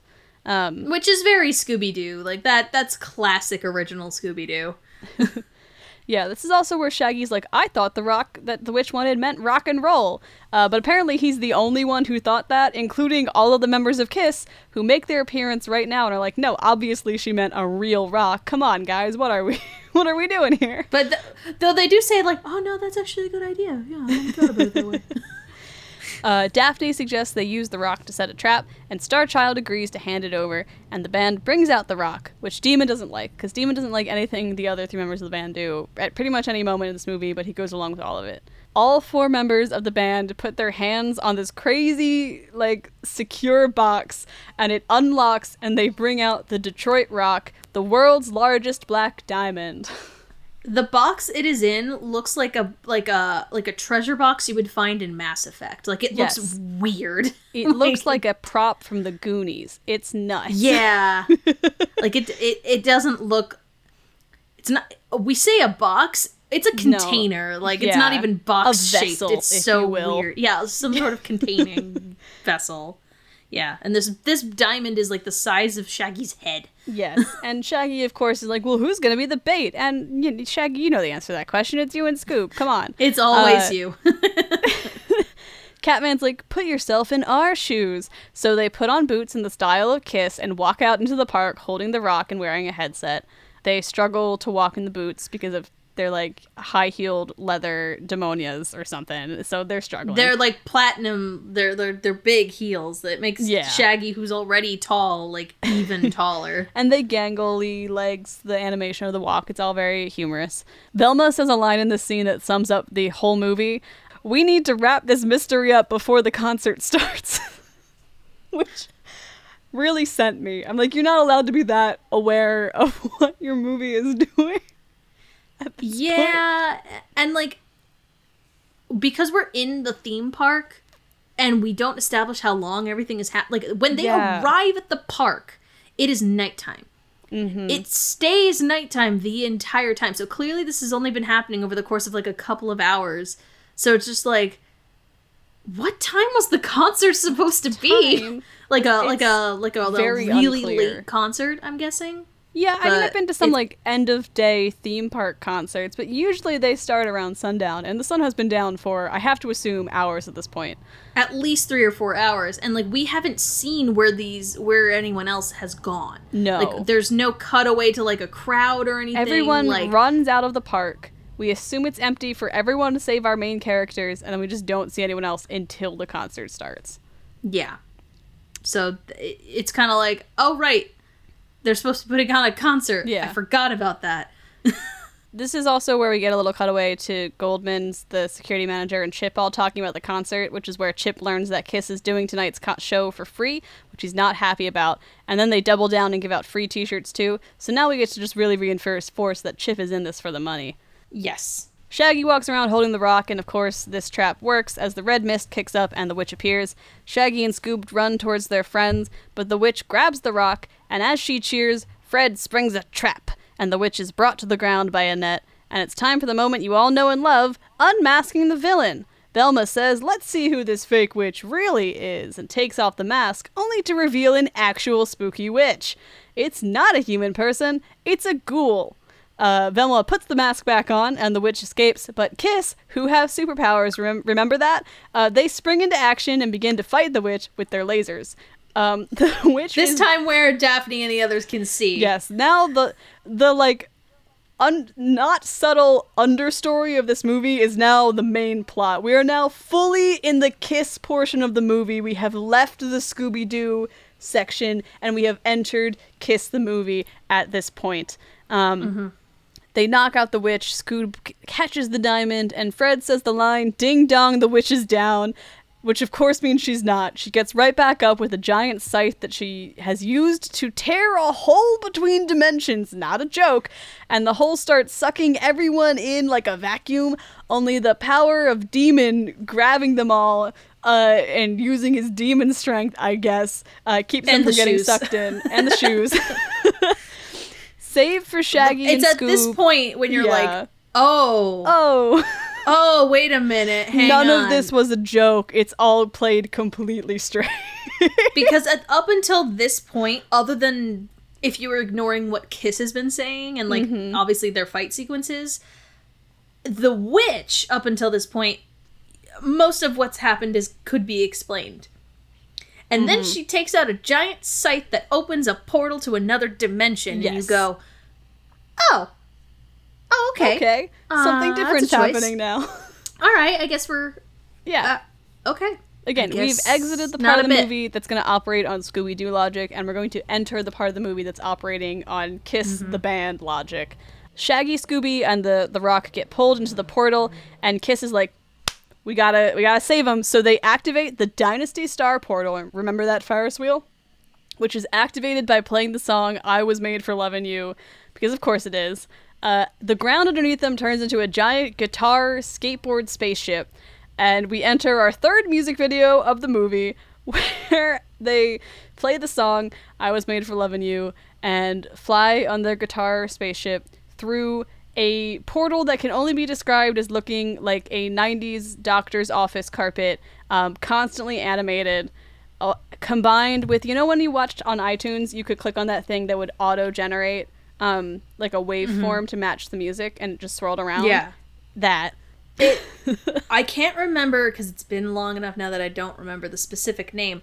But like when you're look like when they she opens the portal and mm-hmm. it's it's extremely colorful. It's like very Jack Kirby, like yeah. cosmic Marvel, yeah. weird, like it's nuts. Doctor Strange looking crazy portal dimension. Like when it when the spaceship comes in, um, we see Shaggy and Scooby in the distance running like on a log, but it's like a meteor getting chased by the witch, and then like a giant winged monster thing appears that yes. they then jump on at so some point. It's much like the weird. other music video sequences in this movie. They're going to play the entirety, more or less, of "I Was Made for Loving You," while Shaggy, Scooby, the Witch, and Kiss are in various stages of fighting each other and or trying to catch the rock. Um, and we Fred... establish that their music actually is like part of their yeah. superpowers. Yeah, because like, they magically playing... summoned their weapons and like exactly the song becomes like a laser beam. It's real good. Yeah, it's it's this. I I really liked this sequence. this was a it's lot of fun, so and this is probably my favorite Kiss song too. So for me, this was hitting a it lot is. of the good. note. I was like, I'm loving all this. Um, yeah, that that's my favorite song of theirs too. So like when the music started playing the first time I watched it, yeah, I was like, "Oh hell yeah, yes, it's happening! I need this." I knew it had to be in the movie because it's one of their most popular songs. I was just waiting mm-hmm. for when. Uh, there's also a little cutaway to Fred, who seems to not like the song, which just hilarious that he's still committed to this he's bit. just like sticking his fingers yeah. in his ears. Shaggy and Scoob do Shaggy and Scoob things. Uh, Kiss uses the power of their playing to fight the witch. Uh, Fred and Daphne manage to catch Shaggy and Scoob, but the witch gets the rock and heads to Kissteria. Uh, and as the song ends, we too arrive in Kissteria. the crew departs, and Velma's like trying to convince herself that it's all special effects, um, but the rest are pretty dubious on that hypothesis at this point. Kiss and the gang head to see the Elder, uh, and as they enter, a bunch of folks dressed in Kiss style clothing and makeup appear from throughout the like bizarro world version of Kiss World Park because there's like shapes that vaguely look like some of the rides and stalls and stuff that they're emerging from, it's but like, it's all oh. styled to fit this realm. Yeah, that's that's the implication there that mm-hmm. they designed the park to look like home, I right. guess. But it's that yeah, this is the part of the movie where we're like at this uh, point, you just kind of okay. have to be along for the ride because everything, nothing that happens until, uh, Ch- okay, Chikara told us everything that is going to happen for the next twenty minutes. You kind of just, just gotta let the movie was... take you on that ride. we yeah. assumed it and, was and... false. We were wrong. She was yeah. being completely truthful. and they never established like how she knows this. She's a psychic. Like, but she has the book of theirs too, which like where did she get that? Like I, I guess maybe okay. they brought it like there's clearly like yeah, at the, but like at this point they are no longer in the weird tunnel. No. They're now in the realm of Kissteria. Yes. And they don't see anyone else that they recognize, so it's like at this point it's like, okay. Yeah. We're in an alternate dimension. Whoa. Uh, okay. They go cool. to talk to the elder and she opens her mouth and starts talking in the thickest, like North Jersey accent. I love the way this woman sounds. like picture yeah. listen in your mind audience like Jersey Shore, Joey Wheeler, uh, anyone from Long Island or Staten Island. Um, it's it's beautiful. Uh, and there's is there a reason for this choice? Because I I didn't um, know. okay, so uh the I will say the voice for both the elder and the guy who owns the theme park because he has a, also a very similar tone. Mm-hmm. Uh, if the names Garry Marshall and Penny Marshall sound familiar, um, I guess are they actors? I'm looking them up right now. Uh, yeah. But yeah, they're Penny just... Marshall. I know has done some directing because I think she was the director yeah. of A League of Their Own. Um, but yeah, it's it's Garry Marshall and and Penny Marshall who are get, playing their voices respectively. Uh, so I guess they're just. I think it's just you know a lot of like older retired actors who just who were friends with them, who they got to like voice. There's no reason for them to be voicing these characters. No they just reason. are. Um, I, they, I, didn't notice it as much with Goldman too, because his voice kind of feels more diegetic. to me. But when the elder opens her mouth, like you, we've entered this like world of fantasy and rock and roll, and then New Jersey enters the chat, and it's like I personally I loved it. I was like I have no idea what's happening. I don't know why this woman sounds this way, and I love that she does because it's exactly the kind of you know what I'm just accepting the story is happening to me choice that could happen. Yeah, it, like, it didn't I, feel deliberate. It, it, it kind of sounded like we were supposed to know who this was because it it's not a it's I will say it's not a bad performance, but it's you can tell that this is not something they're necessarily super comfortable with because they it as someone who works in voiceover, mm-hmm. you can tell when somebody is an author reading her work versus like a narrator reading the work, and it kind of yeah. comes across as like, oh, they're here because either like they're well known for something, they're connected to Kiss in some way, like oh, mm-hmm. oh maybe that was their manager or something. I don't know. Like that yeah. was my original assumption going in, um, but no, it's it's uh, Penny and and. Um, it's these two marshals and I, I don't remember what they're from specifically but they just sound so strange. And it's it's extremely difficult to like replicate the accent because it's not just the accent it's the way they speak with the accent. It's like yes it Kissteria has been uh, attacked by this it's it's so like it's it's so it's both it's, over the top and under the top at the same time. It's, yeah, it's weird. It's a. I, I have it, no way to explain it. Other it's than spoken like, in a way that makes it very clear that it was a choice that they made, but the reasoning behind that choice is incomprehensible to me because there's I I'm, either I'm missing something in the Kiss lore or they were just having fun on set. Either way, I'm fine with it. But it's definitely like it's it took me out for a second. I had to pause the movie the first time she started talking because I'm like I yeah. need to prepare myself to listen to her talk for like the next 30 seconds. I will say it does. I, I will give a lot of credit to uh, the four Kiss members who were voicing their roles. Like Catman doesn't really talk that much, no. so I can't remember his performance. But like definitely like the other three really pull their weight. Like yeah, yeah. you can tell that like they're listening to their director and like they're mm-hmm. they're able to read their lines without it just sounding like they're reading lines. So for like you know non actors even though they're playing a role that's kind of themselves like they did a they do a really solid job. It's only the park owner and this elder who you're like what the hell was that? Like you don't know what you just heard and you're not really sure what to do about it. You're yeah. like it is a it's like a car wreck of it of like you can't look away and you know cannot decide if this is a good or bad performance yeah, I think I like Goldman, um, and I love The Elder, but not because it's a good performance. No, it, that's kind of where I've landed. I think after listening yeah, like it. I, I, they could have gotten anyone to read that, and they they got her. So I'm just like, okay, I guess mm-hmm. she's important. But she is uh, unhappy to see the members of Kiss because if they are appearing here in this realm, it means that the witch has the rock. Uh, she asks if the Scooby Gang is ready, and Fred's like, "Yep." And somehow in the last 10 seconds has put on a full face of Kiss themed makeup uh, with like a little half moon under his eye that makes him look like he has a black eye. So he gets relentlessly made fun of by both members of Kiss and his own friends. And it devolves Presumably into argument. he went through Daphne's purse and got the re- remains of you the makeup from assume, earlier, right? uh, but Velma rallies all of them with a "We must work together" speech, and the elder backs her up as the sarcastic girl speaks the truth. So you know, good for Velma. Um, mm-hmm. pa- they've all discovered the power of teamwork, and the guitar ship takes off once again.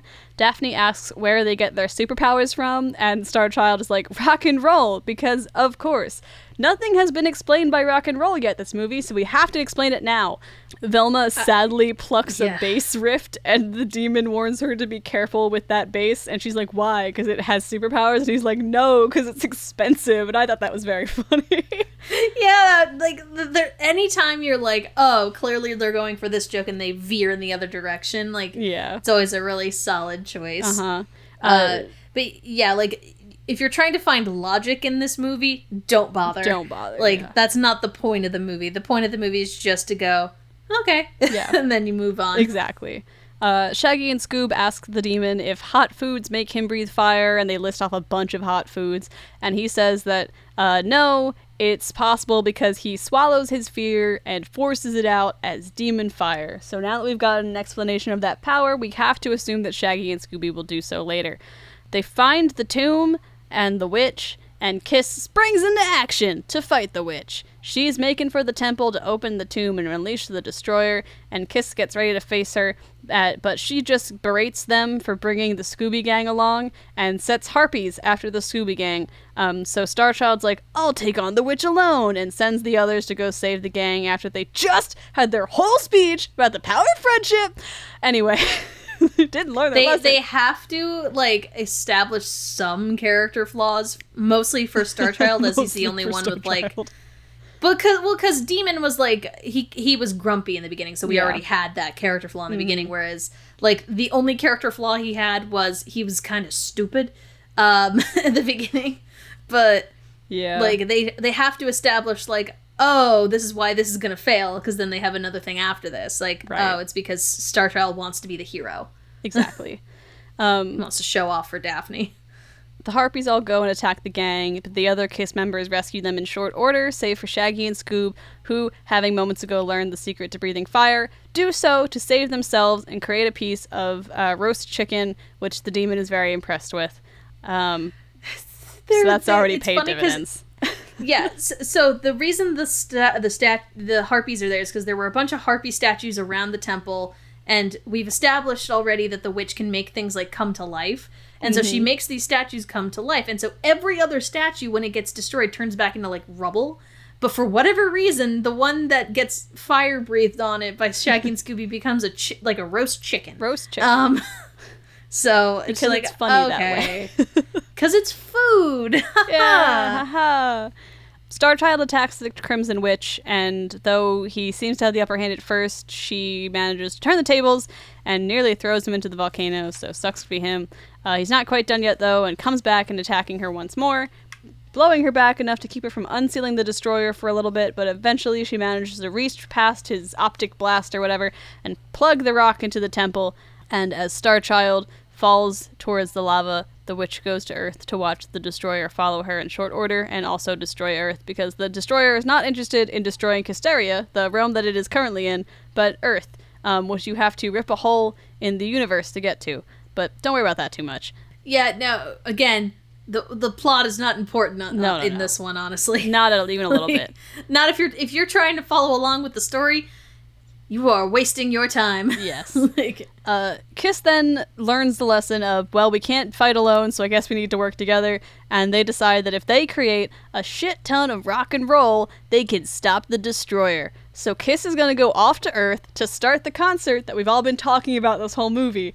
That has an undefined start time, I guess. And the Scooby Gang is going to stay behind to distract the destroyer till they can jam out of whatever, you know, Kiss music they need to, to fight it. Um, and they're going to use what's called the Kiss Craft, uh, which is just a smaller version of the guitar, but like a contained vehicle that flies around. it's like a little little itty bitty spaceship Yeah. inside the guitar because the guitar spaceship, if we've not established how big this thing is, it's like the size of like a ship, like like a boat, like the Titanic. Like it's yeah, enormous. It's the USS Enterprise, and it just like pooted out a little. Um, uh, They're separating the di- the dish from yeah, the rest of it or whatever. Exactly. Yeah. Exactly. um, I've I've watched only two seasons of, of the Next Generation. That's it. Uh, I was really sad that the Mystery Machine did not get to make a little comeback here. They reference it, but they do not get to drive it in this finale sequence. it okay but before we, we have to talk about um because they it's very clear that fred is trying to get along with star child at this point. Yes. and so they're like ah yeah this is our kiss craft and so freddy is trying to be friendly and like nice. And he's like oh yeah we have a mystery we have a, a van that we solve our stuff in. It's called the mystery machine. And star child's response is the it is the funniest and pettiest thing I've ever heard because he goes, "That's cool, but we really can't talk about this right now. We're kind of running out of time." And it's very like, It's very like. "That's nice, nice, dear." ma'am. Like, aw. like it's it's like when a little kid goes and sees his dad with his power tools and he's got like his little like plastic tools. Like, I have tools too, Dad. It's like that's nice, son. Yeah, and Like that Fred's that was be- the energy. Real bad at driving this kiss craft because he goes to start the vehicle and immediately they start plummeting into the volcano and he like drops the keys in the car and has to scramble to get them. Uh, and just as the destroyer starts to emerge, they kind of regain control. Kiss returns to Earth and gets the concert cooking. Uh, this is where they're going to start playing Detroit Rock City, and another mm-hmm. like basically music video sequence is going to kick in. The destroyer at first is also just like poking his head out of the volcano, and he kind of just looks like MODOK, and that's how he appears for most of this. like, yeah, no, he doesn't no have a body. body. Yeah. Presumably, it was destroyed in the volcano, I guess. But because like when we saw the original like flashback, it had at least I think it had a body. But yeah, it yeah. Like at first, you're like, oh man, it's only his head poking out of the volcano. That thing's gonna be huge. No. And then the volcano like falls apart and it's just, just the, the head, head, with like little teeny arms and legs yeah, at the bottom like it's MODOK. MODOK. Um, it looks so dumb and it's, it's not it's really funny. Um, the destroyer also puts a nice bow on the themes of the movie by saying that he hates music, and then it's basically just like the concert and fun drive around the destroyer crosscut sequences for the rest of Detroit Rock City. Uh, this is where yeah. I think they should have played "I Want to Rock and Roll All Night" because they explicitly said they needed the power of rock and roll to save them. I think they should. Also, the witch nowhere to be found not, in this entire sequence. We don't see by her. The way, not around. She's gone. That's the, like uh, this is yeah up and like like once she uh bamped back to the the regular world, we don't see her till the end. Yeah, uh, the Scooby Gang gets chased by the destroyer back through the portal into the real world just in time for Kiss's solos. Uh, they all play solos that make their like special attacks hit the destroyer, and they take down the destroyer. And the Scooby Gang's ship is destroyed as the song comes to an end, and they like fall into the crowd and are gently crowd surfed up to the stage in beams of light, having successfully vanquished their foe. Uh, and they all pass out it's funny because like so uh yeah so the the the Scooby Gang is on the spacecraft mm-hmm. in the portal because they're no longer in Kissteria. They're on mm-hmm. in they're the portal in, trying to get world. back home. Yeah, and then the ship explodes yep, when boom. the bad guy explodes, and they get flung through the portal. And the portal's again on the Ferris wheel, and it's overlooking the crowd at the concert, and it's this like slow mo sequence of the gang because they're all unconscious at this point, like mm-hmm. slowly falling onto the crowd below. And at first, it's giving me like end of Cowboy Bebop vibes yes. of like, oh no, where are the doves? Where are the doves? Like, did they just like, kill the Scooby Gang? oh no! And then they're just very gently crowd very surf gently back to crowd the, to, to the, the front to the concert with spotlights like, on them. it's so it's so silly because you're like, they're, they're gonna catch them, right? They're they're, they're, they're gonna catch them, right? And then the crowd just has them, and you're like, right. oh, how did they not crush like the 1,800 people beneath them? Yeah. I guess um, they're fine. Shaggy and Scooby then wake up in the infirmary, much like they did earlier in the movie, and the gang says that at some point they all passed out and woke up here in the lab, where Fred just now has the results of the witch's residue test. Her haze is really a gas that creates illusions. Does that mean everything we just saw was an illusion? Uh, yep, everything was a figment of their imaginations. They had a mass hallucination. But then, who has the rock? It's still the witch, but not for long. The gang figured out where she stashed it. It's in a locker. Remember a locker from earlier in this movie? Because I sure did. And they grab the rock, and then the witch shows up and now it's the Scooby Crew version of the ending. Kiss also appears here at this point, and the two teams combined chase the witch around as they take off progressively more pieces of technology that she was using to like a hover belt to fly around, the canister she stored the gas in, and they kind of just like unravel all the specific tech she was using. And they explain that all of it was stolen from her previous employer because it's Domino. It's Delilah Domino. We all know it's Delilah Domino. We all knew it was Delilah Domino from the first moment she showed up on screen. there is a very small, very quick reference that they make. Um, so uh, Spaceman takes the the belt off and he's like, mm-hmm. "Oh, a hover belt," and he turns it over and on the other side of the belt, it says Quest Labs. And I'm like, yes! Thank you!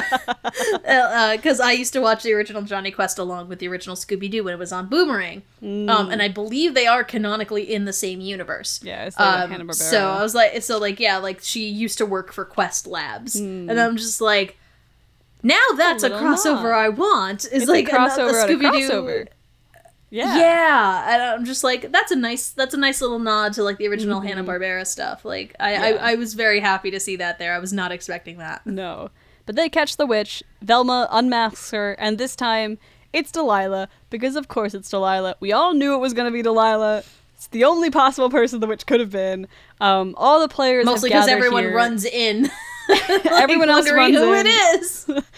Velma then explains that uh, Delilah wanted the diamond to sell to a defense company who makes lasers because you use diamonds when you make lasers. It's a very thin justification for a Scooby Doo villain, but we're in the Yeah. last five minutes of the movie, so I was kind of just willing to run with it. Yeah, Yeah. And for what happens in a, in a in a minute, I feel like that will make more sense than the shitty explanation that that Velma gives. Yes. Uh, she, you know, yells that she would have gotten away with it too if it weren't for you meddling Kiss, I mean kids.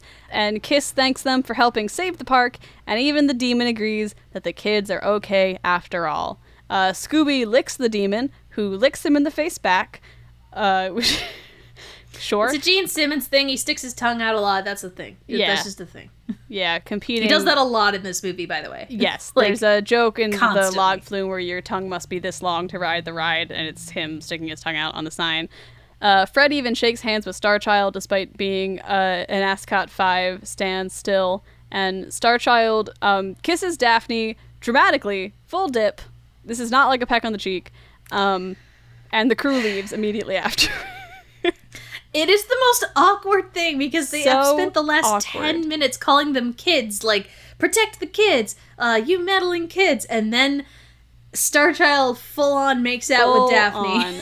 It's Like, you don't actually see it because he does dip her, so it's Yeah. like, okay, I guess that's an acceptable compromise if you Mm. needed to have that.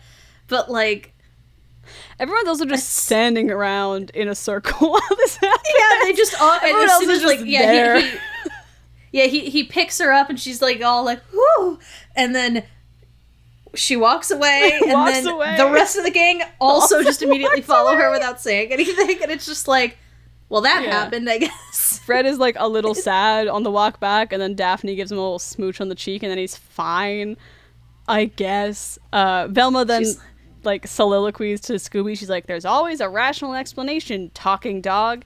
And then Shaggy and Scooby, who want their churro to be heated up, uh, hesitate for a moment. Their friends keep on. The demon breathes fire to heat up their churro, um, and they watch as Kiss magically takes the rock and flies off into the sky. Was there a rational explanation all along, or was Kiss magical superheroes from Kissteria? Modern day Delilah plays as Kiss flies off, playing catch together happily with the rock. Um, Scooby and Shaggy make the executive decision not to tell Velma that Kiss is magic after all. And now we're going to enter the credits of this movie because it's over. Um, the song plays over credits, and then when modern day Delilah stops, uh, they start playing an Ascot 5 original song made for this movie, and I watched the credits just to listen to that song. It's really good. the one Like- of the lines is "You can't have my Ascot, cause girl, it's mine." And if you're not hooked by that, I don't think anything I can say will make you hooked on this song. Yeah, don't touch my ascot. It's so peppy. it's it's So and it's, good it's for such no an, it's such an earworm too. It gets stuck in your head immediately. yeah, But yes, okay, so they did the thing that I like, which is mm-hmm. combining both a rational and irrational. supernatural thing. Yeah, The problem is the rational explanation sucks because Yeah. we've established no motive, and also she was clearly in Kissteria with the rest of them. yeah. So, and she makes no, she says nothing about Kissteria. If she wanted the rock just to make money, there was no reason for her to, like, unlock, unlock the destructor or whatever. So, mm-hmm. she could have just taken the rock and left the minute she had just it. dipped. No. No. So you're like, okay So you're like, which one's the that truth? dumb explanation is just what they have to use because she really was this witch or taking on the persona of the witch Yeah, and knew what Kissteria was because oh yeah she was just gonna steal it to make money because she got fired from this one defense company Hmm. and you're like what was was this a long con did she Did she try to break in like any time before Halloween? Like, what? did she only recently get hired and was like, oh, clearly I'll steal it around Halloween, not knowing that Kiss for takes it with them purposes. on Halloween? And you're like, well, why would they take it with them? yeah, they're coming I right think my back big to the- the takeaway because Yeah. I enjoyed this movie. Um, when I accepted that I was along for the ride, I had no idea. Like, uh huh. I think it's. I don't know if it's good, but it's definitely fun. I had a lot of fun watching it. It is. It is a top like it is its most fun when it isn't trying to explain everything. Yeah. Like like some of the explaining bits are funny. Like Mm-hmm. when Shandy first comes out and is like, "Oh yeah, that transformation sequence was special effects." That's funny. Yeah. Um but but like the anime fight is so, So dumb, dumb. and so So fun. fun. and like the sequence in like the tunnels really fun Mm-hmm. like when when they don't need to try to rationalize it Yeah. it's really really good but then right at the end they're like oh well must have been mass hallucination it's like Mm-hmm. They are that feels like a bit of a cop out because like we need to set Yeah.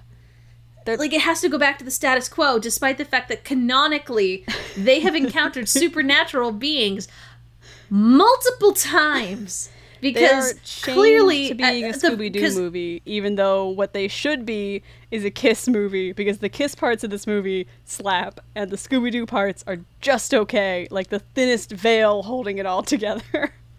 also you can tell that like they weren't confident necessarily about uh having it be canonical to other things because Yeah.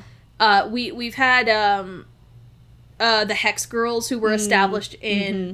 Uh scooby-doo and the witch's ghost and then they show up later in mystery incorporated and like uh one other movie the Yeah. it was also another band one in like australia or something so like they very easily could have had the hex girls like been Hex opening World. for kiss Yeah. or something or like hey the hex girls got them tickets or something like just kind of like throwing in the the dimension or something there i'm honestly shocked that they didn't because that's the one other time they canonically had like supernatural things that they could connect to this story because Yeah.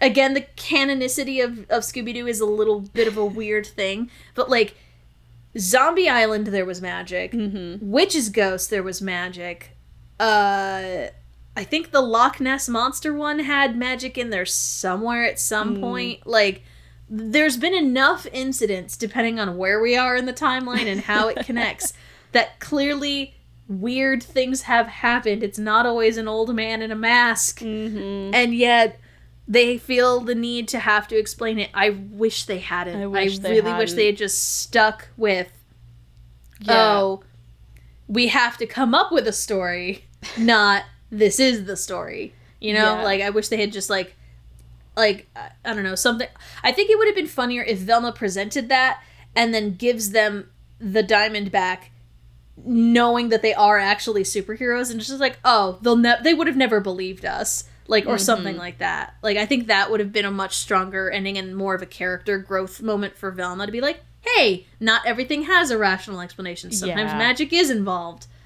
like Yeah, I agree. I it's not always just hallucinogens. the switch in the middle of this movie from traditional Scooby Doo plot to Kiss is superheroes and they're fighting in a different realm is the best part of this movie. And so to undercut it by trying to do a well, which one's the right version plot at the very end, it just isn't like I wasn't buying it when Velma was throwing out maybe special effects earlier in the movie.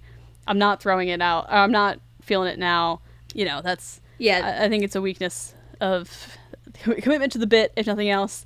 Uh, but I don't think it detracts too much from the movie as a whole because you still end on a pretty high note when Kiss all fly around together and throw the rock like it's a football as they're just flying around through the sky where presumably anyone could see them.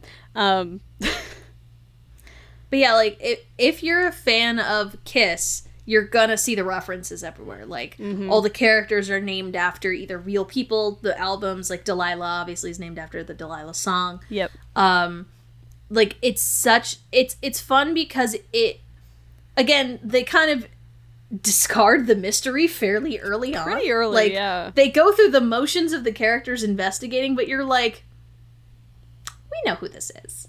Come on. like the real mystery is is this real or not? Like that's that's the actual mystery of the story is are they just putting on like an act or mm-hmm. are they mm-hmm. actually superheroes? Yes. Um, like that's like the actual mystery of the story, and it's really, really funny. Like so you can tell they had so much fun making this. Yeah. Like everybody's having a good time. All the acting, other than the one, those two people who I'm like, who the who the heck are they? Like so they're like a they're okay. like a producing, writing, directing. I think husband wife duo. They are like so I, th- there must be a reference yeah. to something. Like I, I think they either what. worked with Kiss in the past, or maybe they worked with some of the Scooby team in the past, or something. But um, they do tend to bring back like a lot of actors or like uh, people who worked on previous Scooby Doo mm-hmm. things for this, so it wouldn't surprise me. Um, yeah. Because I mean, the voice cast for this is all really solid. Like we yeah. got Matthew Lillard, Grey DeLisle, uh, mm-hmm. Mindy Cohn uh Frank Welker, I believe, is Fred. So uh like everyone's really solid in it. Um it's it's just such a fun movie. Like it's it is not my favorite of the Scooby Doo movies, but it is my favorite to to introduce somebody to because a lot of people something. have seen Zombie Island or Witch's Ghost. Yeah. Not as many people have seen the Kiss movie because they automatically write it off as a stupid thing, and it is, but it's a fun stupid yeah, thing. so that kind of ties in, you know, to kind of bring us into closing thoughts here. Is this a movie you recommend people watch? And maybe like what situation they should watch it in and just sort of put a bow on it. Because I, I agree with you. I think that this was um, unexpectedly really fun. Uh, and yeah. I'm not, I don't have a lot of nostalgia for Scooby Doo, and I have zero nostalgia for Kiss, and I still loved watching both of those groups interact with each other in this movie. Um, I think this would be a good group watch. Like this is a good get some friends together. Oh yeah, get some popcorn. Oh yeah, no, blast. We, we should get the whole crew together and watch this. This yeah. is this is like this is definitely one of the movies that goes on the list of like if I was at a convention like hanging out with a group of friends, we would always bring movies and stuff. Mm-hmm. Uh, like we watched Street Fighter so many times. um, but this is also one of them like this movie is what I wanted the WrestleMania movie to be mm. because the WrestleMania movie had just enough stuff in it that I didn't quite get it because like I'm, I don't watch wrestling. Yeah. Um but this does not rely on you having to have any knowledge of Kiss for you to still be able to enjoy it. Yeah. Um and like the musical sequences are fun. They don't last too too long. There's only like the 5 and they're spread out fairly mm-hmm. evenly. Um the the animation is gorgeous. Like there's some like really beautifully done like animation yeah. sequences in this that I'm just like this is just really good. Like this did not have to be good. This could have been like terrible and people still would have watched it mm-hmm. or still would have paid for it. But like you can tell like whoever did this movie had a lot of passion, yeah. had a lot of uh, interests outside of Kiss apparently because yeah, like we got Sailor Moon, Sailor Dragon Moon, Ball Z, Dragon Ball. The animators on this just you could feel the animation team having a good time working on this movie, which oh, is oh yeah. Uh, not always the case. So it was it was nice no. to see not only did they make those references, but you could kind of feel the like nostalgia and love that was put into it uh, which I really appreciated because it's very easy to just sort of be like, well, we're going to put a reference in to do a little cash grab. And in this case, it did genuinely feel like either the members of KISS or the animation team. I can't, I, again, I have literally no way to identify which one are fairly hard to say. um, but, and the nice thing is, like, it's also a family movie. Like, there's, yeah. like, other than the stuff with, like, Daphne and Starchild, and even then, they don't really, like, allude to anything mm-hmm. really weird.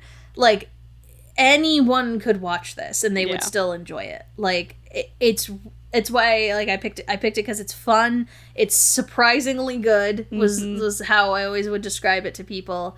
Um, and it's just I think it's just a movie more people need to see because a lot of there are a lot of Scooby Doo movies and like they kind of come in waves. Mm-hmm. Like in the '90s, early 2000s when we had the resurgence with um the uh, with like Zombie Island, and then when the live action movies came out, that brought another resurgence, and then Mystery Incorporated. Like it's kind of never really gone away. It just kind of comes in waves of like mm-hmm. movies or television shows, uh, and this is in like the the latest batch of just like direct to DVD movies that you see in a Target, and you go, hmm. Huh. Now, what is that? Um, like the weirdest one is definitely the sequel to the WrestleMania movie because it does not make any sense because mm. it is a monster truck movie with the previous WrestleMania characters, but and also some extra ones. Um, it's weird. It's yeah. really really strange. Like right. I I can always recommend the original one. Can't always recommend the second one. Yeah. The second one is just kind of but I think what we're landing on is if you're going to jump work. into this particular series of movies, Kiss is a good place to start. Um, it's really good. It doesn't yeah. require any previous knowledge either, which yeah. helps. So, which like, there's um, unless you know Kiss, obviously. It's all a bonus. But uh, this episode has been a delight. Uh, I, for one, have learned so much both about Kiss and also, uh, I don't know, Scooby Doo. I guess. I don't I, know if I learned too I much about Scooby Doo, but I learned a lot of, about Kiss. I, but I, uh, I'm able to point out some of the like dumb lines in this and like where the references are. Like mm-hmm. I, I'm one of those people who does. I like to look up like behind the scenes and who's involved in what and how mm-hmm. it connects to a lot of other things. And there's a you could tell there's a lot to unpack in this movie. Yeah, well, people want to hear about some of your discoveries in that regard. Where where can our listeners find more from you? Uh, so you can always check out my YouTube channel. Uh, it is Calluna Reviews, C A L L U N A. Uh, I review. I have reviewed this movie uh, before. That was a few years ago with my friend Luke. Uh, we filmed it at Magfest. Nice. Uh, we uh, and I convinced like ten of my friends to dress up in kiss makeup because the plot of the episode was me kidnapping Luke to have him help me review it because it was one of those years. uh, and uh, so there's like a funny like zombie sequence at the end where we've all been kissified. It's really silly. we had a really good time. Um, I also uh, have a uh, Twitch uh, uh, account uh, that I kind of stream occasionally. I do it on both YouTube and Twitch, also Calluna Reviews. Uh, and I also am a, a audiobook narrator on the side. Uh, it is under Heather Wynn, Wynne, W Y N N E. Uh, I've I've read for a lot of different stories, uh, from Amish romance to educational like self help books. It's a weird mix. Um, I really love doing it. It's it's really enjoyable. Uh, so yeah, I, I I have a lot of a lot of jobs under under my belt. Uh, I do a lot of audio work, post production work, that kind of thing, mm. and then YouTube and Twitch. Ooh. So uh, yeah, if you wanna uh, check out uh, my channel, I'm uh, me and uh, fellow YouTuber Dominic Noble. We started playing Stray uh, the other day, so we're getting back into that on Wednesdays, and then eventually we're gonna do the new Digimon game. So Ooh. we're getting back into the streaming uh, side of it. But yeah, uh, hopefully some Persona videos in the future. I kind of review a lot of random nerdy things I like to talk about, which is like JRPGs, anime, Scooby Doo. It's it's a weird weird mix. We love a we love a weird mix here on this show. It's uh, sort of our bread and butter. So definitely definitely yeah. check it out. I caught some of your last Stray stream. It was really fun. Um, highly recommend. It's, it's such so a cute, cute, game. It's um, so cute. I spent like ten minutes just crying at how cute the cat was. He looks like my old cat. So like, I was like, oh no, we need to protect the kitty. yes, well I will. It's really pretty. Send you off to do so. I'm off to uh, get a Diamond to save the power of rock and roll or save Kissteria with power. I don't know, man. I'm gonna go listen to some Kiss and rock out. This has been a podcast episode. Adios, guys. Thanks for joining us. Calluna, Catch you next time. Bye.